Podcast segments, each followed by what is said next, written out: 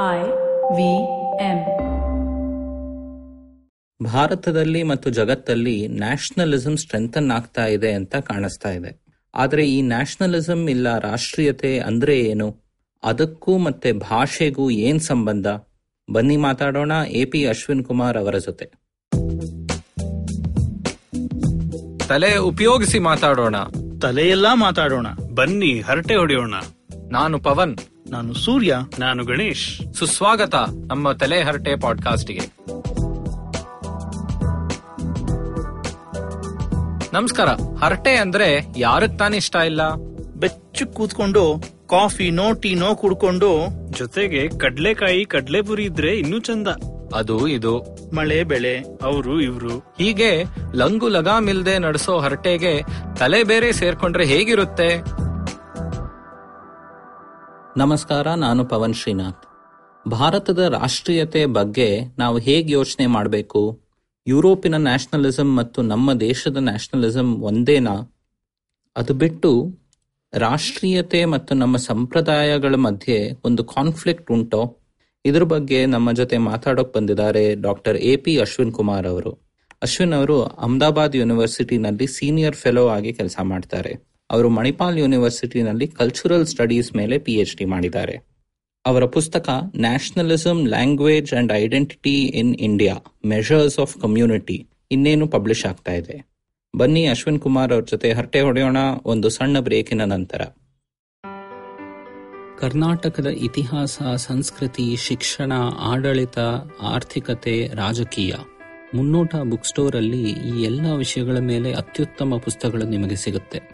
ಬೆಂಗಳೂರಿನ ಬಸವನಗುಡಿಯ ಡಿವಿಜಿ ರಸ್ತೆಯಲ್ಲಿ ಮುನ್ನೋಟ book store ಪ್ರತಿ ತಿಂಗಳು ಎರಡು ಭಾನುವಾರ ಮಾತುಕತೆ ಅನ್ನೋ ಕಾರ್ಯಕ್ರಮ ಬೇರೆ ಬೇರೆ ವಿಷಯಗಳ ಮೇಲೆ ನಡೆಸುತ್ತಾರೆ. ನಿಮಗೆ ಅವಕಾಶ ಇದ್ರೆ ಖಂಡಿತ ಭಾಗವಹಿಸಿ. ನಮ್ಮ ತಲೆಹರಟೆ ಕನ್ನಡ ಪಾಡ್ಕಾಸ್ಟ್ ಕೇಳಿಗರಿಗೆ ಮುನ್ನೋಟ ಬುಕ್ ಸ್ಟೋರ್ ಮತ್ತು ಮುನ್ನೋಟ ಡಾಟ್ ಕಾಮ್ ವೆಬ್ಸೈಟ್ ಅಲ್ಲಿ ಪುಸ್ತಕಗಳ ಮೇಲೆ ಎಕ್ಸ್ಕ್ಲೂಸಿವ್ ಟೆನ್ ಪರ್ಸೆಂಟ್ ಆಫ್ ಸಿಗುತ್ತೆ. Coupon code Harate H A R A T E ಉಪಯೋಗಿಸಿ. ನಮಸ್ಕಾರ ನಾನು ಪವನ್ ಶ್ರೀನಾಥ್. ಮತ್ತೆ ಸುಸ್ವಾಗತ ನಮ್ಮ ತಲೆಹರಟೆ ಕನ್ನಡ ಪಾಡ್ಕಾಸ್ಟ್ಗೆ. ಅಶ್ವಿನ್ ಅವರೇ ನೀವು ಅಹಮದಾಬಾದ್ ಇಂದ ಬಂದಿದ್ದೀರಾ ಬೆಂಗಳೂರಿಗೆ ನಮ್ಮ ಸ್ಟುಡಿಯೋಗೆ ತುಂಬಾನೇ ಧನ್ಯವಾದ ವೆಲ್ಕಮ್. ನಮಸ್ಕಾರ.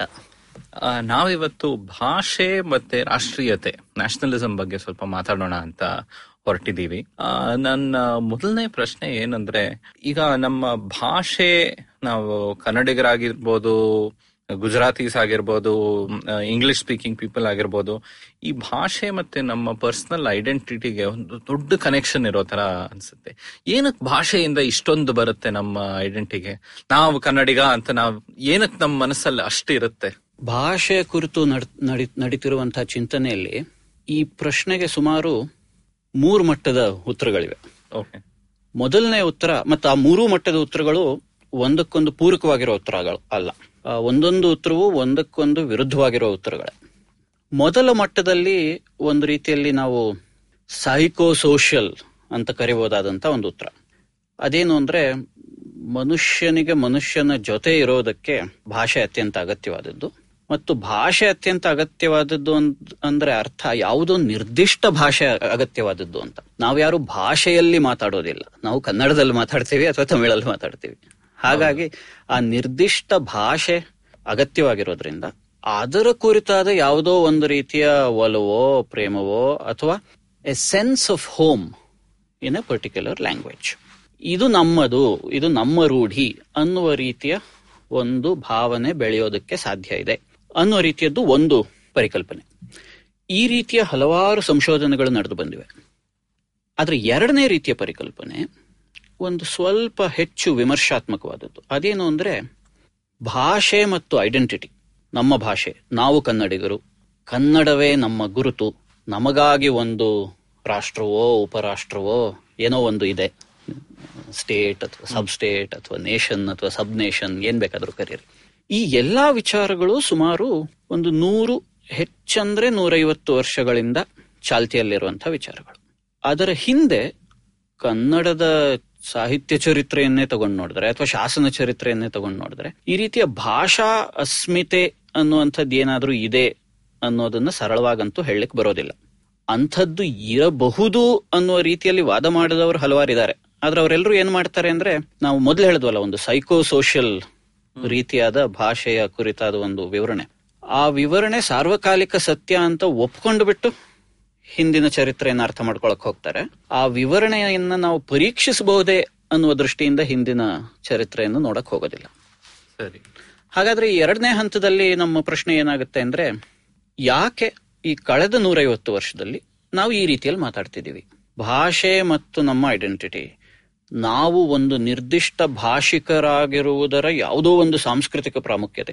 ಈ ರೀತಿಯ ಮಾತುಗಳು ಯಾಕೆ ಬರ್ತಾ ಇದೆ ಇತ್ತೀಚೆಗೆ? ಇತ್ತೀಚೆಗೆ ಅಂದ್ರೆ ಕಳೆದ ನೂರಿನ್ನೂರು ವರ್ಷದಲ್ಲಿ. ಇಡೀ ಸಮಾಜವನ್ನ ತಿದ್ದಬೇಕು ಅಂತ ಹೊರಟ ವಚನಕಾರರಿದ್ದಾರೆ ಅಂತ ಕೆಲವರು ಹೇಳ್ತಾರೆ. ಅವರಿಗೆ ಭಾಷೆ ಮತ್ತು ಐಡೆಂಟಿಟಿ ಮತ್ತು ಇಂಥ ವಿಚಾರಗಳ ಬಗ್ಗೆ ತಲೆ ಕೆಡಿಸ್ಕೊಂಡಂಗೆ ಕಾಣಲಿಲ್ಲ. ಇನ್ನೊಂದು ರೀತಿಯಲ್ಲಿ ಸಮಾಜವನ್ನು ತಿದ್ದೋದಕ್ಕೆ ಹೊರಟ ಹರಿದಾಸರಿದ್ದಾರೆ. ಅವ್ರಿಗೂ ಇದು ಮುಖ್ಯ ಅಂತ ಅನ್ನಿಸ್ಲಿಲ್ಲ. ಈ ದೇಶವನ್ನ ಈ ಈ ನೆಲವನ್ನ ಆಳಿದಂತ ಬಹಳಷ್ಟು ಜನ ರಾಜರು ಸಾಮಂತರು ಎಲ್ಲ ಇದ್ದಾರೆ. ಅವ್ರಿಗೆ ಯಾರಿಗೂ ಇದು ಮುಖ್ಯ ಅನ್ನಿಸ್ಲಿಲ್ಲ. ಕುಮಾರವ್ಯಾಸನಿಗೆ ಮುಖ್ಯ ಅನ್ನಿಸ್ಲಿಲ್ಲ. ಪಂಪನಿಗೂ ಮುಖ್ಯ ಅನ್ನಿಸ್ಲಿಲ್ಲ. ಯಾರಿಗೂ ಮುಖ್ಯ ಅನ್ನಿಸದೇ ಇರೋದು. ಅಂದ್ರೆ ಅಥವಾ ಅವ್ರಿಗೆ ನಾವು ಕನ್ನಡದಲ್ಲಿ ಬರಿತಾ ಇದೀವಿ ಕನ್ನಡದಲ್ಲಿ ಮಾತಾಡ್ತಿದೀವಿ ಅನ್ನೋದು ಗೊತ್ತಿರ್ಲಿಲ್ವಾ? ಅದು ಸಾಧ್ಯ ಇಲ್ಲ. ಹೌದು. ಯಾರಿಗೂ ಮುಖ್ಯ ಅನ್ನಿಸದೇ ಇರೋದು ಈಗ ಮುಖ್ಯ ಅನ್ನಿಸಿದೆ ಅಂದ್ರೆ ಇಲ್ಲಿ ಯಾವುದೋ ಒಂದು ಹೊಸ ರೀತಿಯ ಒಂದು ಕಾನ್ಫಿಗರೇಷನ್ ಬಂದಿದೆ. ಏನದು ಕಾನ್ಫಿಗರೇಷನ್ ಅನ್ನೋ ಪ್ರಶ್ನೆ ಈ ಎರಡನೇ ಹಂತದಲ್ಲಿ ಮುಖ್ಯವಾಗುತ್ತೆ. ಅದಕ್ಕೆ ಸಾಮಾನ್ಯವಾಗಿ ಸಂಶೋಧಕರು ಕೊಡುವ ಉತ್ತರ ಏನು ಅಂದ್ರೆ ಈ ರಾಷ್ಟ್ರೀಯತೆ ಅಂತೀವಲ್ಲ ನ್ಯಾಷನಲಿಸಂ ಈ ನ್ಯಾಷನಲಿಸಂನ ಐಡಿಯಾಲಜಿಯ ಮಟ್ಟದಲ್ಲಿ ಈ ರೀತಿಯ ಪ್ರಶ್ನೆಗಳು ಮುಖ್ಯವಾಗುತ್ತೆ. ನ್ಯಾಷನಲಿಸಂ ಅನ್ನೋದು ಸುಮಾರು ಹದಿನೆಂಟು ಹತ್ತೊಂಬತ್ತನೇ ಶತಮಾನದಲ್ಲಿ ಮುನ್ನೆಲೆಗೆ ಬಂದಂತಹ ಒಂದು ವಿಚಾರ. ಯುರೋಪ್ ಅಲ್ಲಿ ಯುರೋಪ್ ಅಲ್ಲಿ ಆ ನಂತರ ನಾವು ಅದನ್ನ ಕಲಿತುಕೊಂಡಂತಹ ಒಂದು ಕ್ರಮ ಅದು. ಈ ಕ್ರಮದ ಒಳಗೆ ಈ ರೀತಿಯ ಪ್ರಶ್ನೆಗಳು ಕೇಳಬಹುದೇ ವಿನಃ? ಈ ಕ್ರಮದ ಹೊರಗೆ ಈ ಪ್ರಶ್ನೆಗಳನ್ನು ಕೇಳೋದಕ್ಕೆ ಸಾಧ್ಯವಿಲ್ವೇನೋ? ಅನ್ನುವಂಥದ್ದು ಎರಡನೇ ಹಂತದ್ದು. ಮತ್ತೊಂದು ಮೂರನೇ ಹಂತದ್ದಿದೆ. ಇದು, ಇದನ್ನು ಹೇಳೋದು ಸ್ವಲ್ಪ ಇವತ್ತಿನ ನಮ್ಮ ಕಿವಿಗಳಿಗೆ ಒಂಚೂರು ಇರುಸು ಮುರುಸು ಉಂಟು ಮಾಡಬಹುದಾದಂಥ ವಿಚಾರ ನೀವು ಯಾರನ್ನೇ ಕೇಳಿ ನಮ್ಮ ಮನೆಯಲ್ಲಿ ಹಿರಿಯರನ್ನ ಅಥವಾ ಬೀದಿಯಲ್ಲಿ ಹೋಗ್ತಿರೋರನ್ನ. ಸಾಮಾನ್ಯವಾಗಿ ಒಂದು ರೀತಿಯ ಪಾರಂಪರಿಕವಾಗಿ ಈ ದೇಶದಲ್ಲಿ ಹುಟ್ಟಿ ಬೆಳೆದು ಬಂದಂಥವ್ರನ್ನ. ನೀವು ಯಾವ ಜನ ಅಂತ ಕೇಳಿ. ಅದಕ್ಕೆ ನಮ್ಮ ತಲೆಯಲ್ಲಿ ಇರುವ ಸರಿಯಾದ ಉತ್ತರ, ನಾವು ಸರಿ ಅನ್ಕೊಳ್ಳೋ ಉತ್ತರ, ನಾವು ಯಾವ ಜಾತಿ ಅಂತ. ನಾವು ಈ ಜಾತಿಯವರು, ಆ ಜಾತಿಯವರು, ನೀವು ಯಾವ ಜನ ಅಂದ್ರೆ ನೀವು ಕನ್ನಡಿಗರ ಅಂತ ಕೇಳಿ. ಉತ್ತರ ಹೌದು. ನಾವು, ನೀವು ಕನ್ನಡವನ್ನು ಮಾತಾಡೋರೇ ಆದ್ರೆ ಮತ್ತು ನಿಮ್ಮ ಮನೆಯಲ್ಲಿ ಹಲವು ಭಾಷೆಗಳು ಮಾತಾಡುವಂತಹ ವ್ಯವಸ್ಥೆ ಇಲ್ಲದಿದ್ರೆ ಅಂತ ಒಂದು ನಾರ್ಮಲ್ ಐಡಿಯಲ್ ಸರ್ಕಮ್ಸ್ಟೆನ್ಸ್ ಒಂದು ಲ್ಯಾಬೊರೇಟರಿ ಸಿಚುವೇಶನ್ ಅಂತ ಏನಾದ್ರು ಒಂದು ಯೋಚನೆ ಮಾಡಿದ್ರೆ, ನೀವು ಕನ್ನಡಿಗರ ಅಂತ ಪ್ರಶ್ನೆ ಕೇಳಿದ್ರೆ, ಹಾ, ಹೌದು ಅಂತ ಹೇಳ್ತಾರೆ. ಆದ್ರೆ ನಮ್ಮ ನಮ್ಮ ಉದಾಹರಣೆಯನ್ನೇ ತಗೊಂಡು ನೋಡೋದಾದ್ರೆ, ನಮ್ಮ ನಮ್ಮ ಮನೆಗಳವರ ಉದಾಹರಣೆಯನ್ನೇ ತಗೊಂಡು ನೋಡೋದಾದ್ರೆ, ನೀವು ಯಾವ ಜನ ಅನ್ನೋದಕ್ಕೆ ನಾವು ಇಂತಹ ಜಾತಿಯ ಜನ ಅಂತ ಹೇಳುವಾಗ ಇರುವಂತಹ ಒಂದು ಒಂದು ಸಹಜತೆ, ಒಂದು ಇಂಟ್ಯೂಟಿವ್ ಚಾರ್ಜ್ ಆ ಇಂಟ್ಯೂಟಿವ್ ಚಾರ್ಜ್ ನಾವು ಕನ್ನಡಿಗರು ಅಂತ ಹೇಳುವಾಗ ಇಲ್ಲ. ನಾವು ಕನ್ನಡಿಗರು ಅಂತ ಹೇಳೋದು ಎಲ್ಲಿ ಅಂದ್ರೆ ಯಾವುದೋ ಒಂದು ರೀತಿಯ ಸಾರ್ವಜನಿಕ ಕೊಡುಕೊಳೆಯಲ್ಲಿ ಯಾವುದೋ ಒಂದು ರೀತಿಯ ವಾದವನ್ನ ಆರ್ಗ್ಯುಮೆಂಟ್ ಅನ್ನ ಪೊಸಿಷನ್ ಮಾಡಬೇಕಾದ ಸಂದರ್ಭ ಬಂದಾಗ ಆವಾಗ ನಾವು ಕನ್ನಡ ಆವಾಗ ನಾವು ಕನ್ನಡಿಗರು ಅಂತೀವಿ. ಇಲ್ಲದಿದ್ರೆ ನಾವು ಅದನ್ನ ಹೇಳೋದಕ್ಕೆ ಹೋಗೋದಿಲ್ಲ. ಅದನ್ನ ಹೇಳಿದ್ರೆ ಏನೋ ಒಂದು ರೀತಿ ನನಗೆ ಆದ್ರೂ ಸುಮ್ಮನೆ ಯಾರಾದ್ರೂ ನೀವು ಯಾವ ಜನ ಅಂತ ಕೇಳಿ ನಾನು ಕನ್ನಡಿಗರು ಅಂದ್ರೆ ಸ್ವಲ್ಪ ಅದು ಮುಜುಗರದ ಉತ್ತರವೇ. ಇದು ಯಾವ, ಇಂಥವ್ರ ಜೊತೆ ಏನ್ ಮುಂದಕ್ಕೆ ಏನ್ ಮಾತಾಡೋದು ಇಂಥವ್ರ ಜೊತೆ? ನಾವು ಕನ್ನಡಿಗರು ಅಂತ ಅನ್ನೋರ ಜೊತೆ. ನಾವು ಈ ಜಾತಿಯ ಜನ ಅನ್ನೋರ ಜೊತೆ ಗೊತ್ತು ಮಾತಾಡ್ಬೇಕು, ಏನು ಅಂತ. ಓ, ಹೌದಾ? ನೀವು ಅದ್ರಲ್ಲಿ ಯಾವ ಇದು, ಯಾವ ಉಪಪಂಗಡ, ನಿಮ್ಮ ಮಠ ಯಾವುದು ನಿಮ್ ದೇವ್ರು ಯಾವುದು, ನಿಮ್ಮ ಸಂಸ್ಕಾರಗಳೇನು, ಸಂಪ್ರದಾಯಗಳೇನು, ಇವೆಲ್ಲ ಮಾತಾಡ್ಬೋದು. ಆದ್ರೆ ಈ ಈ ಇಂಥವ್ರ ಜೊತೆ, ಈ ನಾವು ಕನ್ನಡಿಗರು ಅನ್ನುವವರ ಜೊತೆ ಏನು ಮಾತಾಡಬೇಕು? ಅನ್ನೋದು ಸ್ವಲ್ಪ ಇರುಸು ಇರುಸುಮುರುಸಿನ ಸಮಸ್ಯೆ ಅದು. ಯಾಕೆಂದ್ರೆ ಅದು ಒಂದು ನಿರ್ದಿಷ್ಟ ರೀತಿಯ ಮಾತು ಅದು. ಅಂದ್ರೆ ಅದನ್ನ ಒಂದು ಸ್ವಲ್ಪ ಟೆಕ್ನಿಕಲ್ ಅಂತ ಅನ್ನಿಸಿದ್ರು, ಅದನ್ನ ಸದ್ಯಕ್ಕೆ ಹೇಳುವ. ನಾವು ಈ ರೀತಿಯ, ಈ ಜಾತಿಯ ಜನ ಅಂತ ಹೇಳೋದು ಒಂದು ಅಬ್ಸರ್ವೇಷನಲ್ ಸ್ಟೇಟ್ಮೆಂಟ್ ಹೌದಾ? ನಿಮ್ಗೆ ಕಣ್ಣಿಗೆ ಏನ್ ಕಾಣಿಸ್ತಿದೆ ಅದನ್ನ ಹೇಳೋ ರೀತಿ. ನಾವು ಕನ್ನಡಿಗರು ಅನ್ನೋದು ಇನ್ನೊಂದು ಅಬ್ಸರ್ವೇಷನಲ್ ಸ್ಟೇಟ್ಮೆಂಟ್ ಅಲ್ಲ. ಅದೊಂದು ಹೈಪೋಥೆಟಿಕಲ್ ಸ್ಟೇಟ್ಮೆಂಟ್ ಅದು. ಅಂದ್ರೆ ಯಾವುದೋ ಒಂದಷ್ಟು ನಿರ್ದಿಷ್ಟ ಸಮಸ್ಯೆಗಳು ಅನುಭವಗಳು ಕೊಡುಕೊಳೆಗಳು ಇವುಗಳನ್ನ ನೀವು ಎಕ್ಸ್ಪ್ಲೇನ್ ಮಾಡೋದಕ್ಕೆ ವಿವರಿಸೋದಕ್ಕೆ ಬಳಸ್ತಿರುವಂತಹ ಒಂದು ಲೆನ್ಸ್ ಅದು. ಆಲ್ಮೋಸ್ಟ್ ಒಂದು ಪೊಸಿಷನ್ ತಗೋತಾ ಇರೋ ನಾನ್ ಕನ್ನಡಿಗ ನಾ ಇಲ್ಲೊಂದು ಫ್ಲಾಗ್ ಹಾಕ್ತಾ ಇದ್ದೀನಿ. ಹೌದು. ನಾನ್ ಕನ್ನಡಿಗ ಅಂತಾನೆ ನನ್ನನ್ನು ನೋಡಿ. ಹೌದು. ಆದ್ರೆ ಇದರ ಇದರಲ್ಲಿ ನೀವು ಕರ್ನಾಟಕ ಬಿಟ್ಟು ಬೇರೆ ಆಚೆ ಹೋಗಿ ನೀವ್ ಯಾವ ಜನ ಅಂತ ಯಾರಾದ್ರೂ ಕೇಳಿದ್ರೆ ನಾವು ಕನ್ನಡಿಗರು ಅಂತ ನಾವ್ ಹೇಳ್ತೀವಿ. ಅದೇ ಸೇಮ್ ಇಂಡಿಯಾನಲ್ಲಿ ಎಲ್ಲಾದ್ರೂ ನಾವು ಸುಮ್ ಸುಮ್ನೆ ನಾನ್ ಭಾರತೀಯನು ಅಂತ ಹೇಳಿದ್ರೆ ಅದಕ್ಕೇನು ಉಪಯೋಗ ಇಲ್ಲ. ಯಾಕಂದ್ರೆ ಎಲ್ಲರೂ ಭಾರತೀಯರೇ ಬೈ ಅಂಡ್ ಲಾರ್ಜ್ ನಿಮ್ ಸುತ್ತಮುತ್ತ ಇರೋರು. ಸೊ ಅದರಿಂದ ಅದು ಎಲ್ಲಿ ಈ ಮಾತಾಗತ್ತೆ ಅನ್ನೋದ್ರ ಮೇಲೆ ಡಿಪೆಂಡ್ ಆಗತ್ತಾ? ಈಗ ನಾವು ಪರದೇಶಕ್ಕೆ ಹೋದ್ರೆ ನಾವು ನಾವು ಭಾರತೀಯರು ಅಂತ ಅನ್ಕೋತೀವಿ. ನಾವು ಕನ್ನಡಿಗ ಅನ್ನಲ್ಲ ನಮ್ ಜಾತಿ ಹೇಳ್ಕೊಳಲ್ಲ ನಾವು ಭಾರತೀಯರು. ಸೊ ನಮ್ಮ ಸಮಾಜದಲ್ಲಿ ಇಲ್ಲೇ ಬೆಂಗಳೂರಲ್ಲಿರೋವಾಗ ಕನ್ನಡಿಗ ಅಂತ ಹೇಳ್ಕೊಳ್ಳೋದು ಬೇಕಾಗಿಲ್ಲ. ಸೊ ನಾವು ಬೇರೆ ಏನಾದ್ರೂ ಹೇಳ್ತೀವಿ. ಇಲ್ಲಾಂದ್ರೆ ಒಬ್ಬೊಬ್ರು ಜಾತಿ ಹೇಳ್ತಾರೆ ಒಬ್ಬೊಬ್ಬರಿಗೆ ಜಾಗ ತುಂಬಾನೇ ಮುಖ್ಯ. ಇವಾಗ ನಾನು ಅಂದ್ರೆ ಹುಟ್ಟಿ ಬೆಳೆದಿದ್ದು ಬೆಂಗಳೂರಲ್ಲಿ. ಸೊ ನಂಗೆ ಆ ಬೆಂಗಳೂರು ಎಸ್ಪೆಷಲಿ ಸೌತ್ ಬೆಂಗಳೂರು ಅನ್ನೋದು ಒಂದು ಮುಖ್ಯವಾದ ಐಡೆಂಟಿಟಿ ನನ್ನ ಮನೋಭಾವನೆಯಲ್ಲಿ. ಸೊ ಅದು ಬೇರೆ ಬೇರೆ ತರ ಹೋಗುತ್ತಲ್ವ? ಸೊ ಅದು ಭಾಷೆನೇ ಬರ್ಬೇಕಾ ಇದರಲ್ಲಿ? ಈ ತರ ನೀವ್ ಹೇಳಿದ ತರ ಜಾತಿ ಬರ್ಬೋದು. ಇದ್ರಲ್ಲಿ ಭಾಷೆ ಬರೋದು ಸ್ವಲ್ಪ ಆರ್ಟಿಫಿಷಿಯಲ್ ಅಂತ ನೀವು ಹೇಳ್ತೀರಾ? ಈ ಮೂರನೇ ಆರ್ಟಿಫಿಷಿಯಲ್ ಇರಬಹುದು. ಆದ್ರೆ ಅದಕ್ಕಿಂತ ಹೆಚ್ಚಿನದೊಂದಿದೆ. ಇದು ಒಂದು ರೀತಿಯ ಆರ್ಟಿಫಿಷಿಯಲ್ ಇದು. ಆ ರೀತಿಯನ್ನ ತಿಳ್ಕೊಳ್ಬೇಕು ಅಂತ. ಸಾಮಾನ್ಯವಾಗಿ ಏನಾಗುತ್ತೆ ನಾವು ಈ ಸಮಾಜ ವಿಜ್ಞಾನಗಳಲ್ಲಿ ಈ ರೀತಿಯದೊಂದು ಜಗಳ ನಡೆಯುತ್ತೆ. ಇದು ಇದು ಯಾವುದೋ ಒಂದು ವಿಚಾರ. ಇದು ಆರ್ಟಿಫಿಷಿಯಲ್ ಇದು. ಇದು ಕನ್ಸ್ಟ್ರಕ್ಟೆಡ್ ಅನ್ನುವಂಥ ಒಂದು ಮಾತು. ಮ್ಯಾಕೆನ್ ಅಂತಲೋ ಯಾವನೋ ಒಬ್ಬ ಹತ್ತೊಂಬತ್ತನೇ ಶತಮಾನದ ಲೀಗಲ್ ಇತಿಹಾಸಕಾರ. ಅವನೊಂದು ತುಂಬಾ ಚೆನ್ನಾಗಿ ಹೇಳಿದ್ದ. An artificial lake is a lake nevertheless you will drown if you fall ಅಂತ. ಅಂಡ್ ನಮ್ಮ ಬೆಂಗಳೂರಲ್ಲಿ ಅಟ್ಲೀಸ್ಟ್ ಯಾವ್ದು ಬಾಕಿ ಇದೆಯೋ ಲೇಕ್ಸ್ ಎಲ್ಲಾನು ಆರ್ಟಿಫಿಷಿಯಲ್ ಐನೂರು ವರ್ಷದಿಂದ ಕಟ್ಟಿರೋದು. ಈಗ ನ್ಯಾಚುರಲ್ ಅಂತ ಅನ್ನಿಸ್ಬೋದು. ನಾವು ಕಾಂಕ್ರೀಟ್ ರೋಡ್ ಹಾಕಿರೋದು ಆರ್ಟಿಫಿಷಿಯಲ್ ಅನ್ನೋದು. ಹೌದು. ಇನ್ಫ್ಯಾಕ್ಟ್ ವಿಶೇಷವಾಗಿ ಭಾಷೆ ಮತ್ತು ರಾಷ್ಟ್ರೀಯತೆಯ ಸಂಬಂಧದಲ್ಲಿ ಬೆನೆಡಿಕ್ಟ್ ಆಂಡರ್ಸನ್ ಅನ್ನೋರು ಒಂದು ಪುಸ್ತಕವನ್ನು ಬರೆದ್ರು ಇಮ್ಯಾಜಿನ್ಡ್ ಕಮ್ಯುನಿಟೀಸ್ ಅಂತ. ಅವರ ದೊಡ್ಡ ಒಂದು ಸಿದ್ಧಾಂತವೇ ಅದು. ಬೇರೆ ಸಮುದಾಯಗಳಿಗೆ ಹೋಲಿಸಿದಂತೆ ರಾಷ್ಟ್ರೀಯ ಸಮುದಾಯಗಳು ಅಂದ್ರೆ ಭಾಷೆಯ ಮೇಲೆ ರಾಷ್ಟ್ರದ ಮೇಲೆ ನಿಂತಿರುವಂತಹ ಸಮುದಾಯಗಳ ವಿಶೇಷ ಲಕ್ಷಣ ಏನು ಅಂದ್ರೆ ಅವು ಇಮ್ಯಾಜಿನ್ಡ್ ಅಂತ. ಅಂದ್ರೆ ಅವು ಈ ರೀತಿಯ ಕಲ್ಪಿತ ಸಮುದಾಯಗಳು. ಒಂದು ಒಂದು ರೀತಿ ಭಾವ ಪ್ರದೇಶದಲ್ಲಿ ಸೃಷ್ಟಿಯಾದಂತಹ ಸಮುದಾಯಗಳು. ಕೆಲವರು ಅದನ್ನ ವಿಮರ್ಶೆ ಮಾಡಿದ್ರು ಆದ್ರೆ ಹೆಚ್ಚಿನ ಜನ ಅದನ್ನ ಒಂದು ರೀತಿಯಲ್ಲಿ ಹೌದು ಅಂತ ಒಪ್ಕೊಂಡು ಬಿಟ್ಟಿದ್ದಾರೆ. ಆದ್ರೆ ಅದರ ಪರಿಣಾಮವಾಗಿ ಮುಂದೆ ಏನಾಗುತ್ತೆ ಅನ್ನೋದನ್ನ ಸ್ವಲ್ಪ ನಾವು ಈ ಚರ್ಚೆಯಲ್ಲಿ ಬಟ್ ಬಟ್ ಇದ್ರ ಬಗ್ಗೆ ಇನ್ನೂ ಸ್ವಲ್ಪ ಹೇಳಿ. ಈ ಇಮ್ಯಾಜಿನ್ಡ್ ಐಡಿಯಾ ಅಂದ್ರೆ ಅಂದ್ರೆ ನಾವು ನಾವ್ ಏನಕ್ಕೆ ಭಾರತೀಯರು ಯಾಕಂದ್ರೆ ನಮ್ಮ ಮನಸ್ಸಲ್ಲಿ ನಾವು ಭಾರತೀಯರಾಗಿ ನಾವು ಅನ್ನಿಸ್ಕೊಂಡಿದೀವಿ ಬೇರೆ ಬೇರೆ ಕಾರಣದಿಂದ. ನಮ್ದು ಇವಾಗ ಭಾರತ ಅಂದ್ರೆ ಒಂದೇ ಒಂದು ಭಾಷೆ ಇಲ್ಲ. ಆದ್ರೆ ನಮ್ದೊಂದು ಶೇರ್ಡ್ ಒಂದು ಹಿಸ್ಟ್ರಿ ಇತಿಹಾಸ ಬೇರೆ ಬೇರೆ ಕಥೆಗಳು ಅದೆಲ್ಲ ಸೇರಿಸ್ಕೊಂಡು ನಮ್ದು ಒಂದೇ ಒಂದು ಸಿವಿಲೈಸೇಷನ್ ಅಂತಾನೆ ಹೇಳ್ಬೋದು. ಅದಕ್ಕೋಸ್ಕರ ನಾವು ಭಾರತೀಯರು ಅಂತ ಈಗ ಹೇಳ್ತೀವಿ. ಇನ್ನೂರು ವರ್ಷದಿಂದ ಯಾರು ಭಾರತೀಯರು ಅಂತ ಹೇಳ್ಕೊತಾ ಇರ್ಲಿಲ್ಲ ತುಂಬಾ ಜನ. ಆ ಅದೊಂದು ನಮ್ಮ ಮನೋಭಾವನೆಯಲ್ಲಿ ಇರೋದ್ರಿಂದ ಅದು ನಿಜ ಆಗತ್ತೆ ಅನ್ನೋದು ಒಂದಲ್ವಾ ಅದು ನಮ್ಮ ಕಲ್ಪನೆಯ ಪವರ್ ಅದು. ಅಂತ ಅಂತ ಒಂದು ಸಿದ್ಧಾಂತ. ಅದನ್ನ ಒಬ್ಬ ಫ್ರೆಂಚ್ ತತ್ವಜ್ಞಾನಿ ಏನ್ ಹೇಳಿದ್ದ ಅಂದ್ರೆ ಎ ಡೈಲಿ ಪ್ಲೆಬಿಸೆಟ್ ಅಂತ. ಒಂದು ಒಂದು ರೀತಿಯ ನಿತ್ಯದ ಚುನಾವಣೆ ಇದು. ನಿಮ್ಮ ಮನಸ್ಸಿನಲ್ಲಿ ನಡೆಯುವಂಥದ್ದು. ನಾನು ಇವತ್ತು ಬೆಳಿಗ್ಗೆ ಎದ್ದ ಹಾಗೆ ಭಾರತೀಯತೆ ಎನ್ನುವ ಒಂದು ಪ್ರಾಜೆಕ್ಟಿನ ಭಾಗವಾಗಿದ್ದೀನಿ ಅಂತ. ಆದ್ರೆ ಈ ಎರಡು ಅರ್ಧಗಳಿವೆಯಲ್ಲ. ಒಂದು ಇದನ್ನು ನಾವು ಇಮ್ಯಾಜಿನ್ಡ್ ಅಂತ ಕರಿತಾ ಇದ್ದೀವಿ. ಇನ್ನೊಂದು ಇದಕ್ಕೆ ಇನ್ನಿಲ್ಲದಂತಹ ಶಕ್ತಿಯನ್ನ ಕೊಡ್ತಾ ಇದ್ದೀವಿ.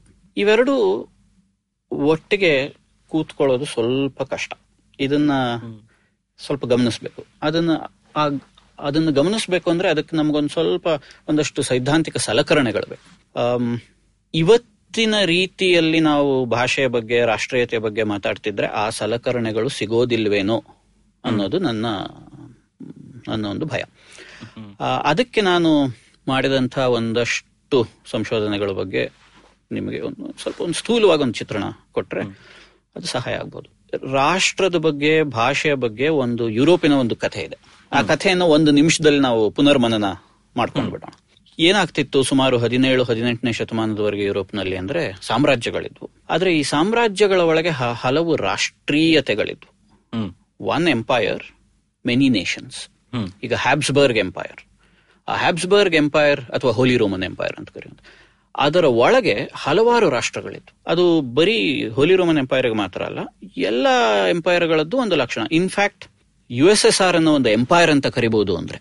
ಹೌದು. ಅವರದನ್ನ ಎಂಪೈರ್ ಅಂತ ಕರೀಲಿಲ್ಲ ಆದ್ರೆ ಅದು ಒಂದು ಎಂಪೈರ್ ತರ ಕೆಲಸ ಮಾಡ್ತಿತ್ತಲ್ಲ. ಯು ಎಸ್ ಎಸ್ ಆರ್ನ ಒಳಗೂ ಹಲವು ರಾಷ್ಟ್ರೀಯತೆಗಳಿದ್ವು. ಎಂಬತ್ತೊಂಬತ್ತು ತೊಂಬತ್ತರಲ್ಲಿ ಯು ಎಸ್ ಎಸ್ ಆರ್ ಒಡೆದಾಗ ಅವು ಹಲವು ರಾಷ್ಟ್ರಗಳಾಗಿ ಒಡೆದಿದ್ದು. ಹೌದು. ಇನ್ಫ್ಯಾಕ್ಟ್ ಇಂಡಿಯನ್ ಹೋಮ್ ರೂಲ್ ಅಂತ ಮಾತಾಡ್ತೀವಲ್ಲ ನಾವು? ಅಂದ್ರೆ ಸ್ವರಾಜ್ಯ ಸ್ವಾತಂತ್ರ್ಯದ ಮಾತು ಸುಮಾರು ಸಾವಿರದ ಒಂಬೈನೂರ ಇಪ್ಪತ್ತು ಮೂವತ್ತರ ನಂತರ ಬರುವವರೆಗೂ ಭಾರತದ ಹೆಚ್ಚಿನ ಚಿಂತಕರು ಕೇಳ್ತಾ ಇದ್ದಿದ್ದು ಬ್ರಿಟನ್ನಿಂದ ಹೋಮ್ ರೂಲ್ ಅಂತ. ಅದರ ವ್ಯತ್ಯಾಸ ನಮ್ಗೆ ಒಂದೊಂದ್ಸರಿ ಮರ್ತ ಹೋಗ್ಬಿಡುತ್ತೆ. ಹೋಮ್ ರೂಲ್ ಅಂದ್ರೆ ಬ್ರಿಟಿಷ್ ಎಂಪೈರ್ ಇದೆ. ಆ ಎಂಪೈರಿನ ಒಳಗೆ ನಮಗೆ ಸ್ವಾಯತ್ತತೆ ಬೇಕು ಅಂತ. ಹೌದು. ಮತ್ತು ಬ್ರಿಟಿಷ್ ಎಂಪೈರ್ ಕೂಡ ಇದೇ ರೀತಿಯ ಮಲ್ಟಿ ನ್ಯಾಷನಲ್ ಎಂಪೈರ್ ಹಲವು ರಾಷ್ಟ್ರೀಯತೆಗಳು ಇದ್ದಂತ ಎಂಪೈರ್ ಯಾಕೆ ಇಂಥ ಒಂದು ವ್ಯವಸ್ಥೆ ಬೇಕಾಯ್ತು? ಹದಿನೇಳು ಹದಿನೆಂಟನೇ ಶತಮಾನದ ನಂತರ ಈ ಎಂಪೈರ್ ವ್ಯವಸ್ಥೆ ಕುಸಿತ ಬಂತು. ಇದು ಒಂದು ಸ್ಟ್ಯಾಂಡರ್ಡ್ ಹಿಸ್ಟ್ರಿ ಆಫ್ ಯುರೋಪ್ ಇದರ ಕುರಿತು ಆಮೇಲೆ ನಮ್ಮ ವಿಚಾರಗಳನ್ನು ಮಾತಾಡೋಣಂತೆ. ಮೊದಲು ಆ- ಚರಿತ್ರೆಯನ್ನು ಒಂಚೂರು ತಿಳ್ಕೊಂಡು ಬಿಡೋಣ. ಈ ಎಂಪೈರ್ಗಳು ಒಂದು ಬಿಕ್ಕಟ್ಟಿಗೆ ಸಿಕ್ಕಾಗ ಈ ಸಾಮ್ರಾಜ್ಯ ವ್ಯವಸ್ಥೆ ಅನ್ನೋದು ಯುರೋಪ್ನಲ್ಲಿ ಹಲವಾರು ಕಾರಣಗಳಿಗೆ ಬಂಡವಾಳಶಾಹಿ ಬೆಳೀತಾ ಇದೆ ತಂತ್ರಜ್ಞಾನ ಬೆಳೀತಾ ಇದೆ ಒಂದು ಹೊಸ ರೀತಿಯ ಮಧ್ಯಮ ವರ್ಗ ಬೆಳೀತಾ ಇದೆ ಯುರೋಪಲ್ಲಿ. ಈ ಎಲ್ಲ ಕಾರಣಗಳಿಗಾಗಿ ಎಂಪೈರ್ ಸಿಸ್ಟಮ್ ಅಂತ ಏನ್ ಕರಿತೀವಿ ಅದು ಒಂದು ರೀತಿ ಬಿಕ್ಕಟ್ಟಿಗೆ ಬಂತು. ಆ ಬಿಕ್ಕಟ್ಟಿನ ಶಮನಕ್ಕಾಗಿ ಟ್ರೀಟಿ ಆಫ್ ವೆಸ್ಟ್ ಫ್ಯಾಲಿಯಾ ಅಂತ ಒಂದು ಬರುತ್ತೆ. ಆ ಟ್ರೀಟಿ ಆಫ್ ವೆಸ್ಟ್ ಫ್ಯಾಲಿಯಾದ ನಂತರದ ಸತ್ಯ ಏನು ಅಂದ್ರೆ ಪ್ರತಿ ರಾಷ್ಟ್ರಕ್ಕೂ ತನ್ನದೇ ಪ್ರಭುತ್ವವನ್ನ ಹೊಂದುವ ಅಧಿಕಾರ ಇದೆ. The nation is a sovereign state unit ನಾವು ಅದನ್ನು ನೇಷನ್ ಸ್ಟೇಟ್ ಅಂತೀವಲ್ಲ. ರಾಷ್ಟ್ರ ಪ್ರಭುತ್ವ.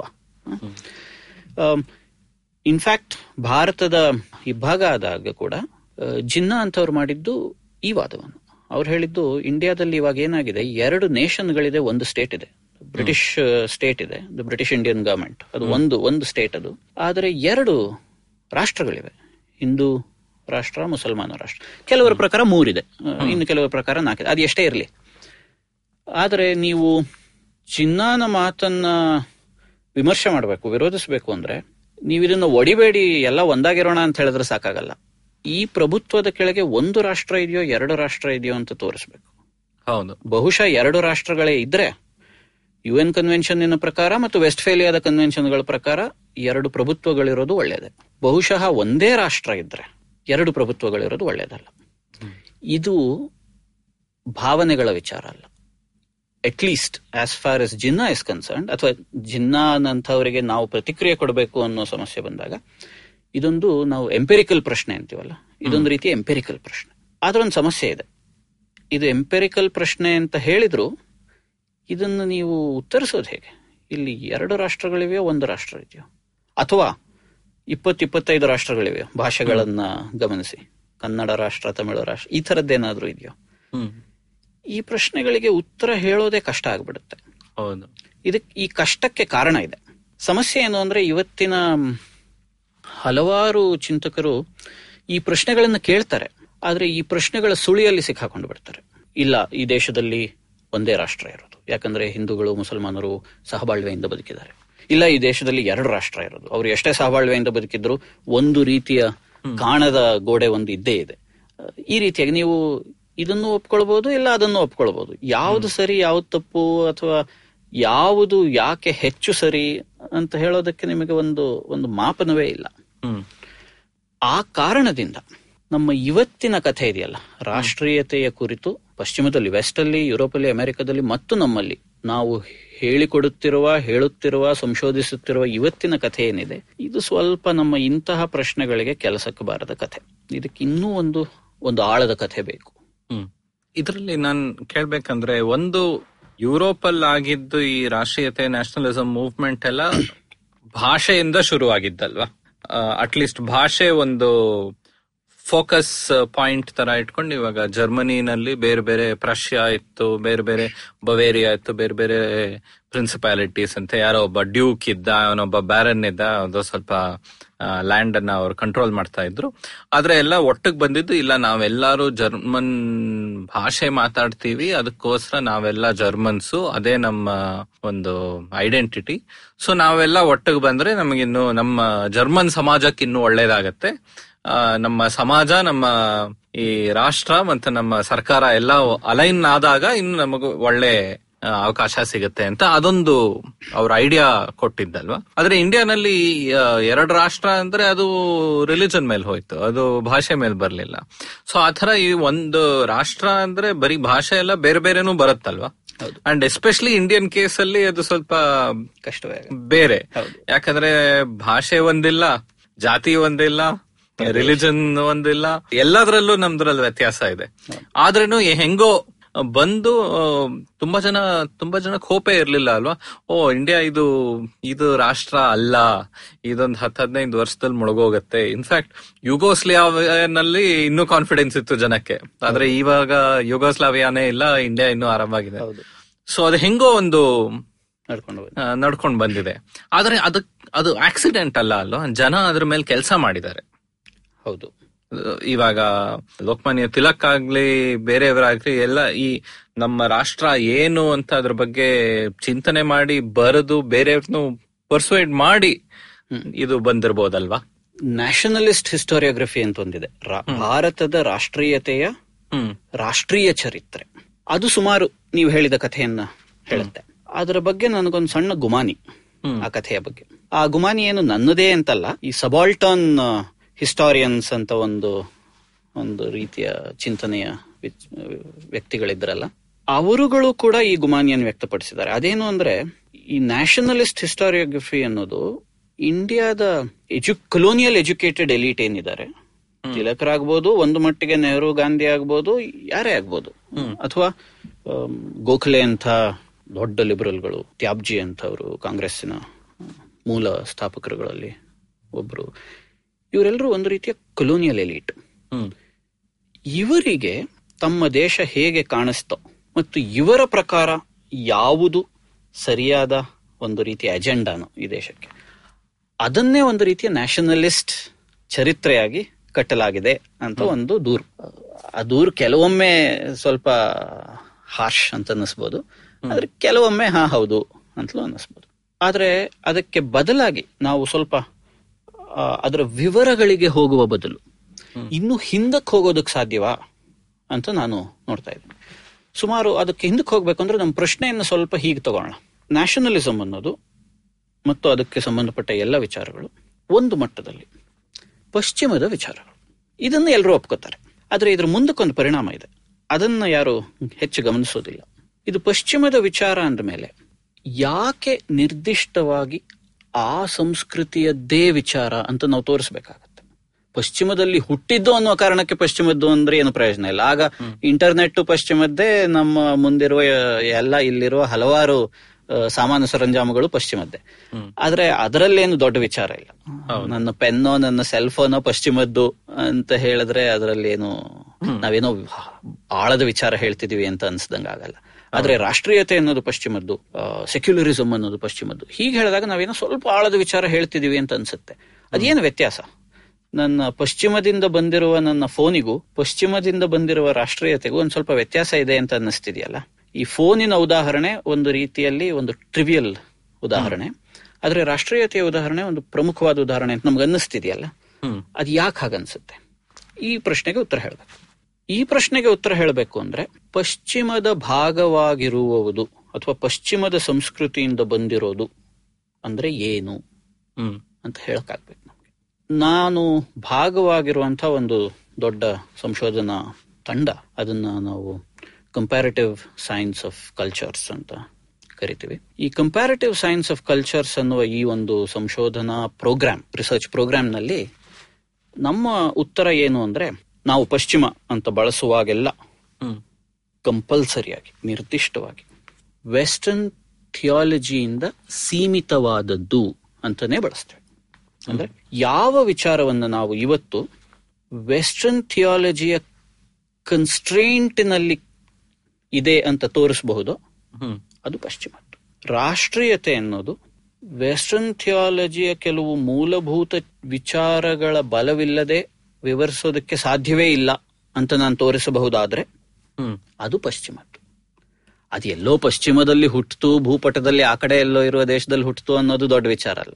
ಹೌದು. ಯಾವ್ಯಾವ್ದೋ ಎಲ್ಲೆಲ್ಲೋ ಹುಟ್ಟತ್ವೆ ಎಲ್ಲೆಲ್ಲಿಗೋ ಹೋಗತ್ವೆ ಅದನ್ನ ಇದಕ್ಕೆ ಮುಂದೆ ಹೋಗೋದಕ್ಕಿಂತ ಮುಂಚೆ ಒಂದು ಸಣ್ಣ ವ್ಯತ್ಯಾಸವನ್ನು ಮಾಡಬೇಕು. ವಿಜ್ಞಾನವು ಪಶ್ಚಿಮದಲ್ಲೇ ಹುಟ್ಟಿದ್ದು. ಮಾಡರ್ನ್ ಸೈನ್ಸ್ ಏನ್ ಅಂತ ಕರಿತೀವಿ. ಕೋಪರ್ನಿಕ್ ನ್ಯೂಟೋನಿಯನ್ ಹೌದು. ಸೈನ್ಸ್ ಹೌದಾ? ಆದ್ರೆ ವಿಜ್ಞಾನವನ್ನ ಪಶ್ಚಿಮದ್ದು ಅಂತ ಈ ರೀತಿಯಾಗಿ ಸುಲಭಕ್ಕೆ ಹೇಳಲಿಕ್ಕೆ ಬರಲ್ಲ. ಯಾಕೆ ಬರಲ್ಲ ಅಂದ್ರೆ ವಿಜ್ಞಾನ ಅನ್ನೋದು ಕ್ರಿಶ್ಚಿಯನ್ ಥಿಯಾಲಜಿಯಿಂದ ಕಾಗ್ನಿಟಿವ್ಲಿ ಕನ್ಸ್ಟ್ರೈನ್ ಆಗಿದೆ ಅಂತ ತೋರ್ಸಕ್ ಬರಲ್ಲ. ನ್ಯೂಟನ್ ಒಬ್ಬ ಥಿಯಾಲಜಿಯನ್ ಆಗಿದ್ದ ಅವನಿಗೆ ದೇವರ ಬಗ್ಗೆ ಏನೇನೋ ನಂಬಿಕೆಗಳಿದ್ದು ಆ ನಂಬಿಕೆಗಳನ್ನೆಲ್ಲ ಒಟ್ಟಿಗೆ ಸೇರಿಸಬೇಕು ಅನ್ನೋ ಕಾರಣಕ್ಕೆ ಒಂದು ಮೆಕ್ಯಾನಿಕ್ಸ್ ಅನ್ನು ಹುಟ್ಟಾಕ್ದ ಅನ್ನುವಂಥದ್ದೆಲ್ಲ ಇದೆ ಕಥೆಗಳು. ಅದು ನಿಜವೂ ಇರಬಹುದು ಆದರೂ ವಿಜ್ಞಾನ ನ್ಯೂಟನ್ನ ವಿಜ್ಞಾನವನ್ನ ಕ್ರಿಶ್ಚಿಯನ್ ಥಿಯಾಲಜಿಯ ಯಾವ ಪ್ರಮೇಯಗಳಿಲ್ಲದೇನೂ ಸಾಧಿಸಬಹುದು. ಹಾಗಾಗಿ western science is not western science. It's science ಆದರೆ ನ್ಯಾಷನಲಿಸಮ್ ಇಸ್ ವೆಸ್ಟರ್ನ್ ಯಾಕೆಂದ್ರೆ it is constrained cognitively constrained by Christian theology ಅಂದರೆ ಇದನ್ನು ನಾನು ಸಾಧಿಸಿ ತೋರಿಸಬೇಕು. ಆದರೆ ಆದ್ರೆ ಇಂಥ ಒಂದು ಯೋಜನೆಯನ್ನು ನಾವು ಹಾಕಿಕೊಳ್ಳೋದಕ್ಕೆ ಸಾಧ್ಯವಾದರೆ ಇಂಥ ಒಂದು ಪ್ರೋಗ್ರಾಮ್ ಅನ್ನು ಹಾಕಿಕೊಳ್ಳೋಕೆ ಸಾಧ್ಯವಾದರೆ. ಮತ್ತು ನಾವು ನ್ಯಾಷನಲಿಸಮ್ ಅಂತ ಏನು ಮಾತಾಡ್ತಿದ್ದೀವಿ ಇದೆಲ್ಲವೂ ಥಿಯಾಲಜಿಯಲ್ಲಿ ಮನುಷ್ಯರ ಕುರಿತು ಇರುವಂತಹ ವಿಚಾರಗಳು ಕ್ರಿಶ್ಚಿಯನ್ ಥಿಯಾಲಜಿಯಲ್ಲಿ ನಿರ್ದಿಷ್ಟವಾಗಿ. ಇರುವಂತಹ ವಿಚಾರಗಳ ಒಂದು ಸೆಕ್ಯುಲರೀಕೃತ ರೂಪ ಅಂತ ತೋರಿಸಿದರೆ ನಮಗೆ ಇಲ್ಲಿ ಎದುರಾಗ್ತಿರುವ ಹಲವಾರು ಸಮಸ್ಯೆಗಳಿಗೆ ಪರಿಹಾರ ಸಿಗುತ್ತೆ. ಯಾಕೆ ನಮ್ಮ ಅನುಭವಕ್ಕೂ ಮತ್ತು ರಾಷ್ಟ್ರೀಯತೆಯ ಕುರಿತ ಚರ್ಚೆಗಳಿಗೂ ಯಾವುದೋ ಒಂದು ಹಂತದಲ್ಲಿ ಒಂದು ಒಂದು ಬಿಕ್ಕಟ್ಟು ಬರುತ್ತೆ, ಒಂದು ತಿಕ್ಕಾಟ ಬರುತ್ತೆ. ಯಾಕೆ ರಾಷ್ಟ್ರೀಯತೆಯ ಕುರಿತು ನಾವು ಮಾತಾಡಬೇಕಾದ್ರೆ ಇಲ್ಲ ಸಲ್ಲದ ಸಮಸ್ಯೆಗಳಿಗೆ ಸಿಕ್ಕಾಕೋತೀವಿ. ಇವೆಲ್ಲದಕ್ಕೂ ಈ ಒಂದು ವಿವರಣೆಯ ಚೌಕಟ್ಟು ಉತ್ತರ ಹೇಳ್ಬೋದೇನೋ ಅನ್ನೋದು ನನ್ನ ನನ್ನ ಒಂದು ಬಯಕೆ.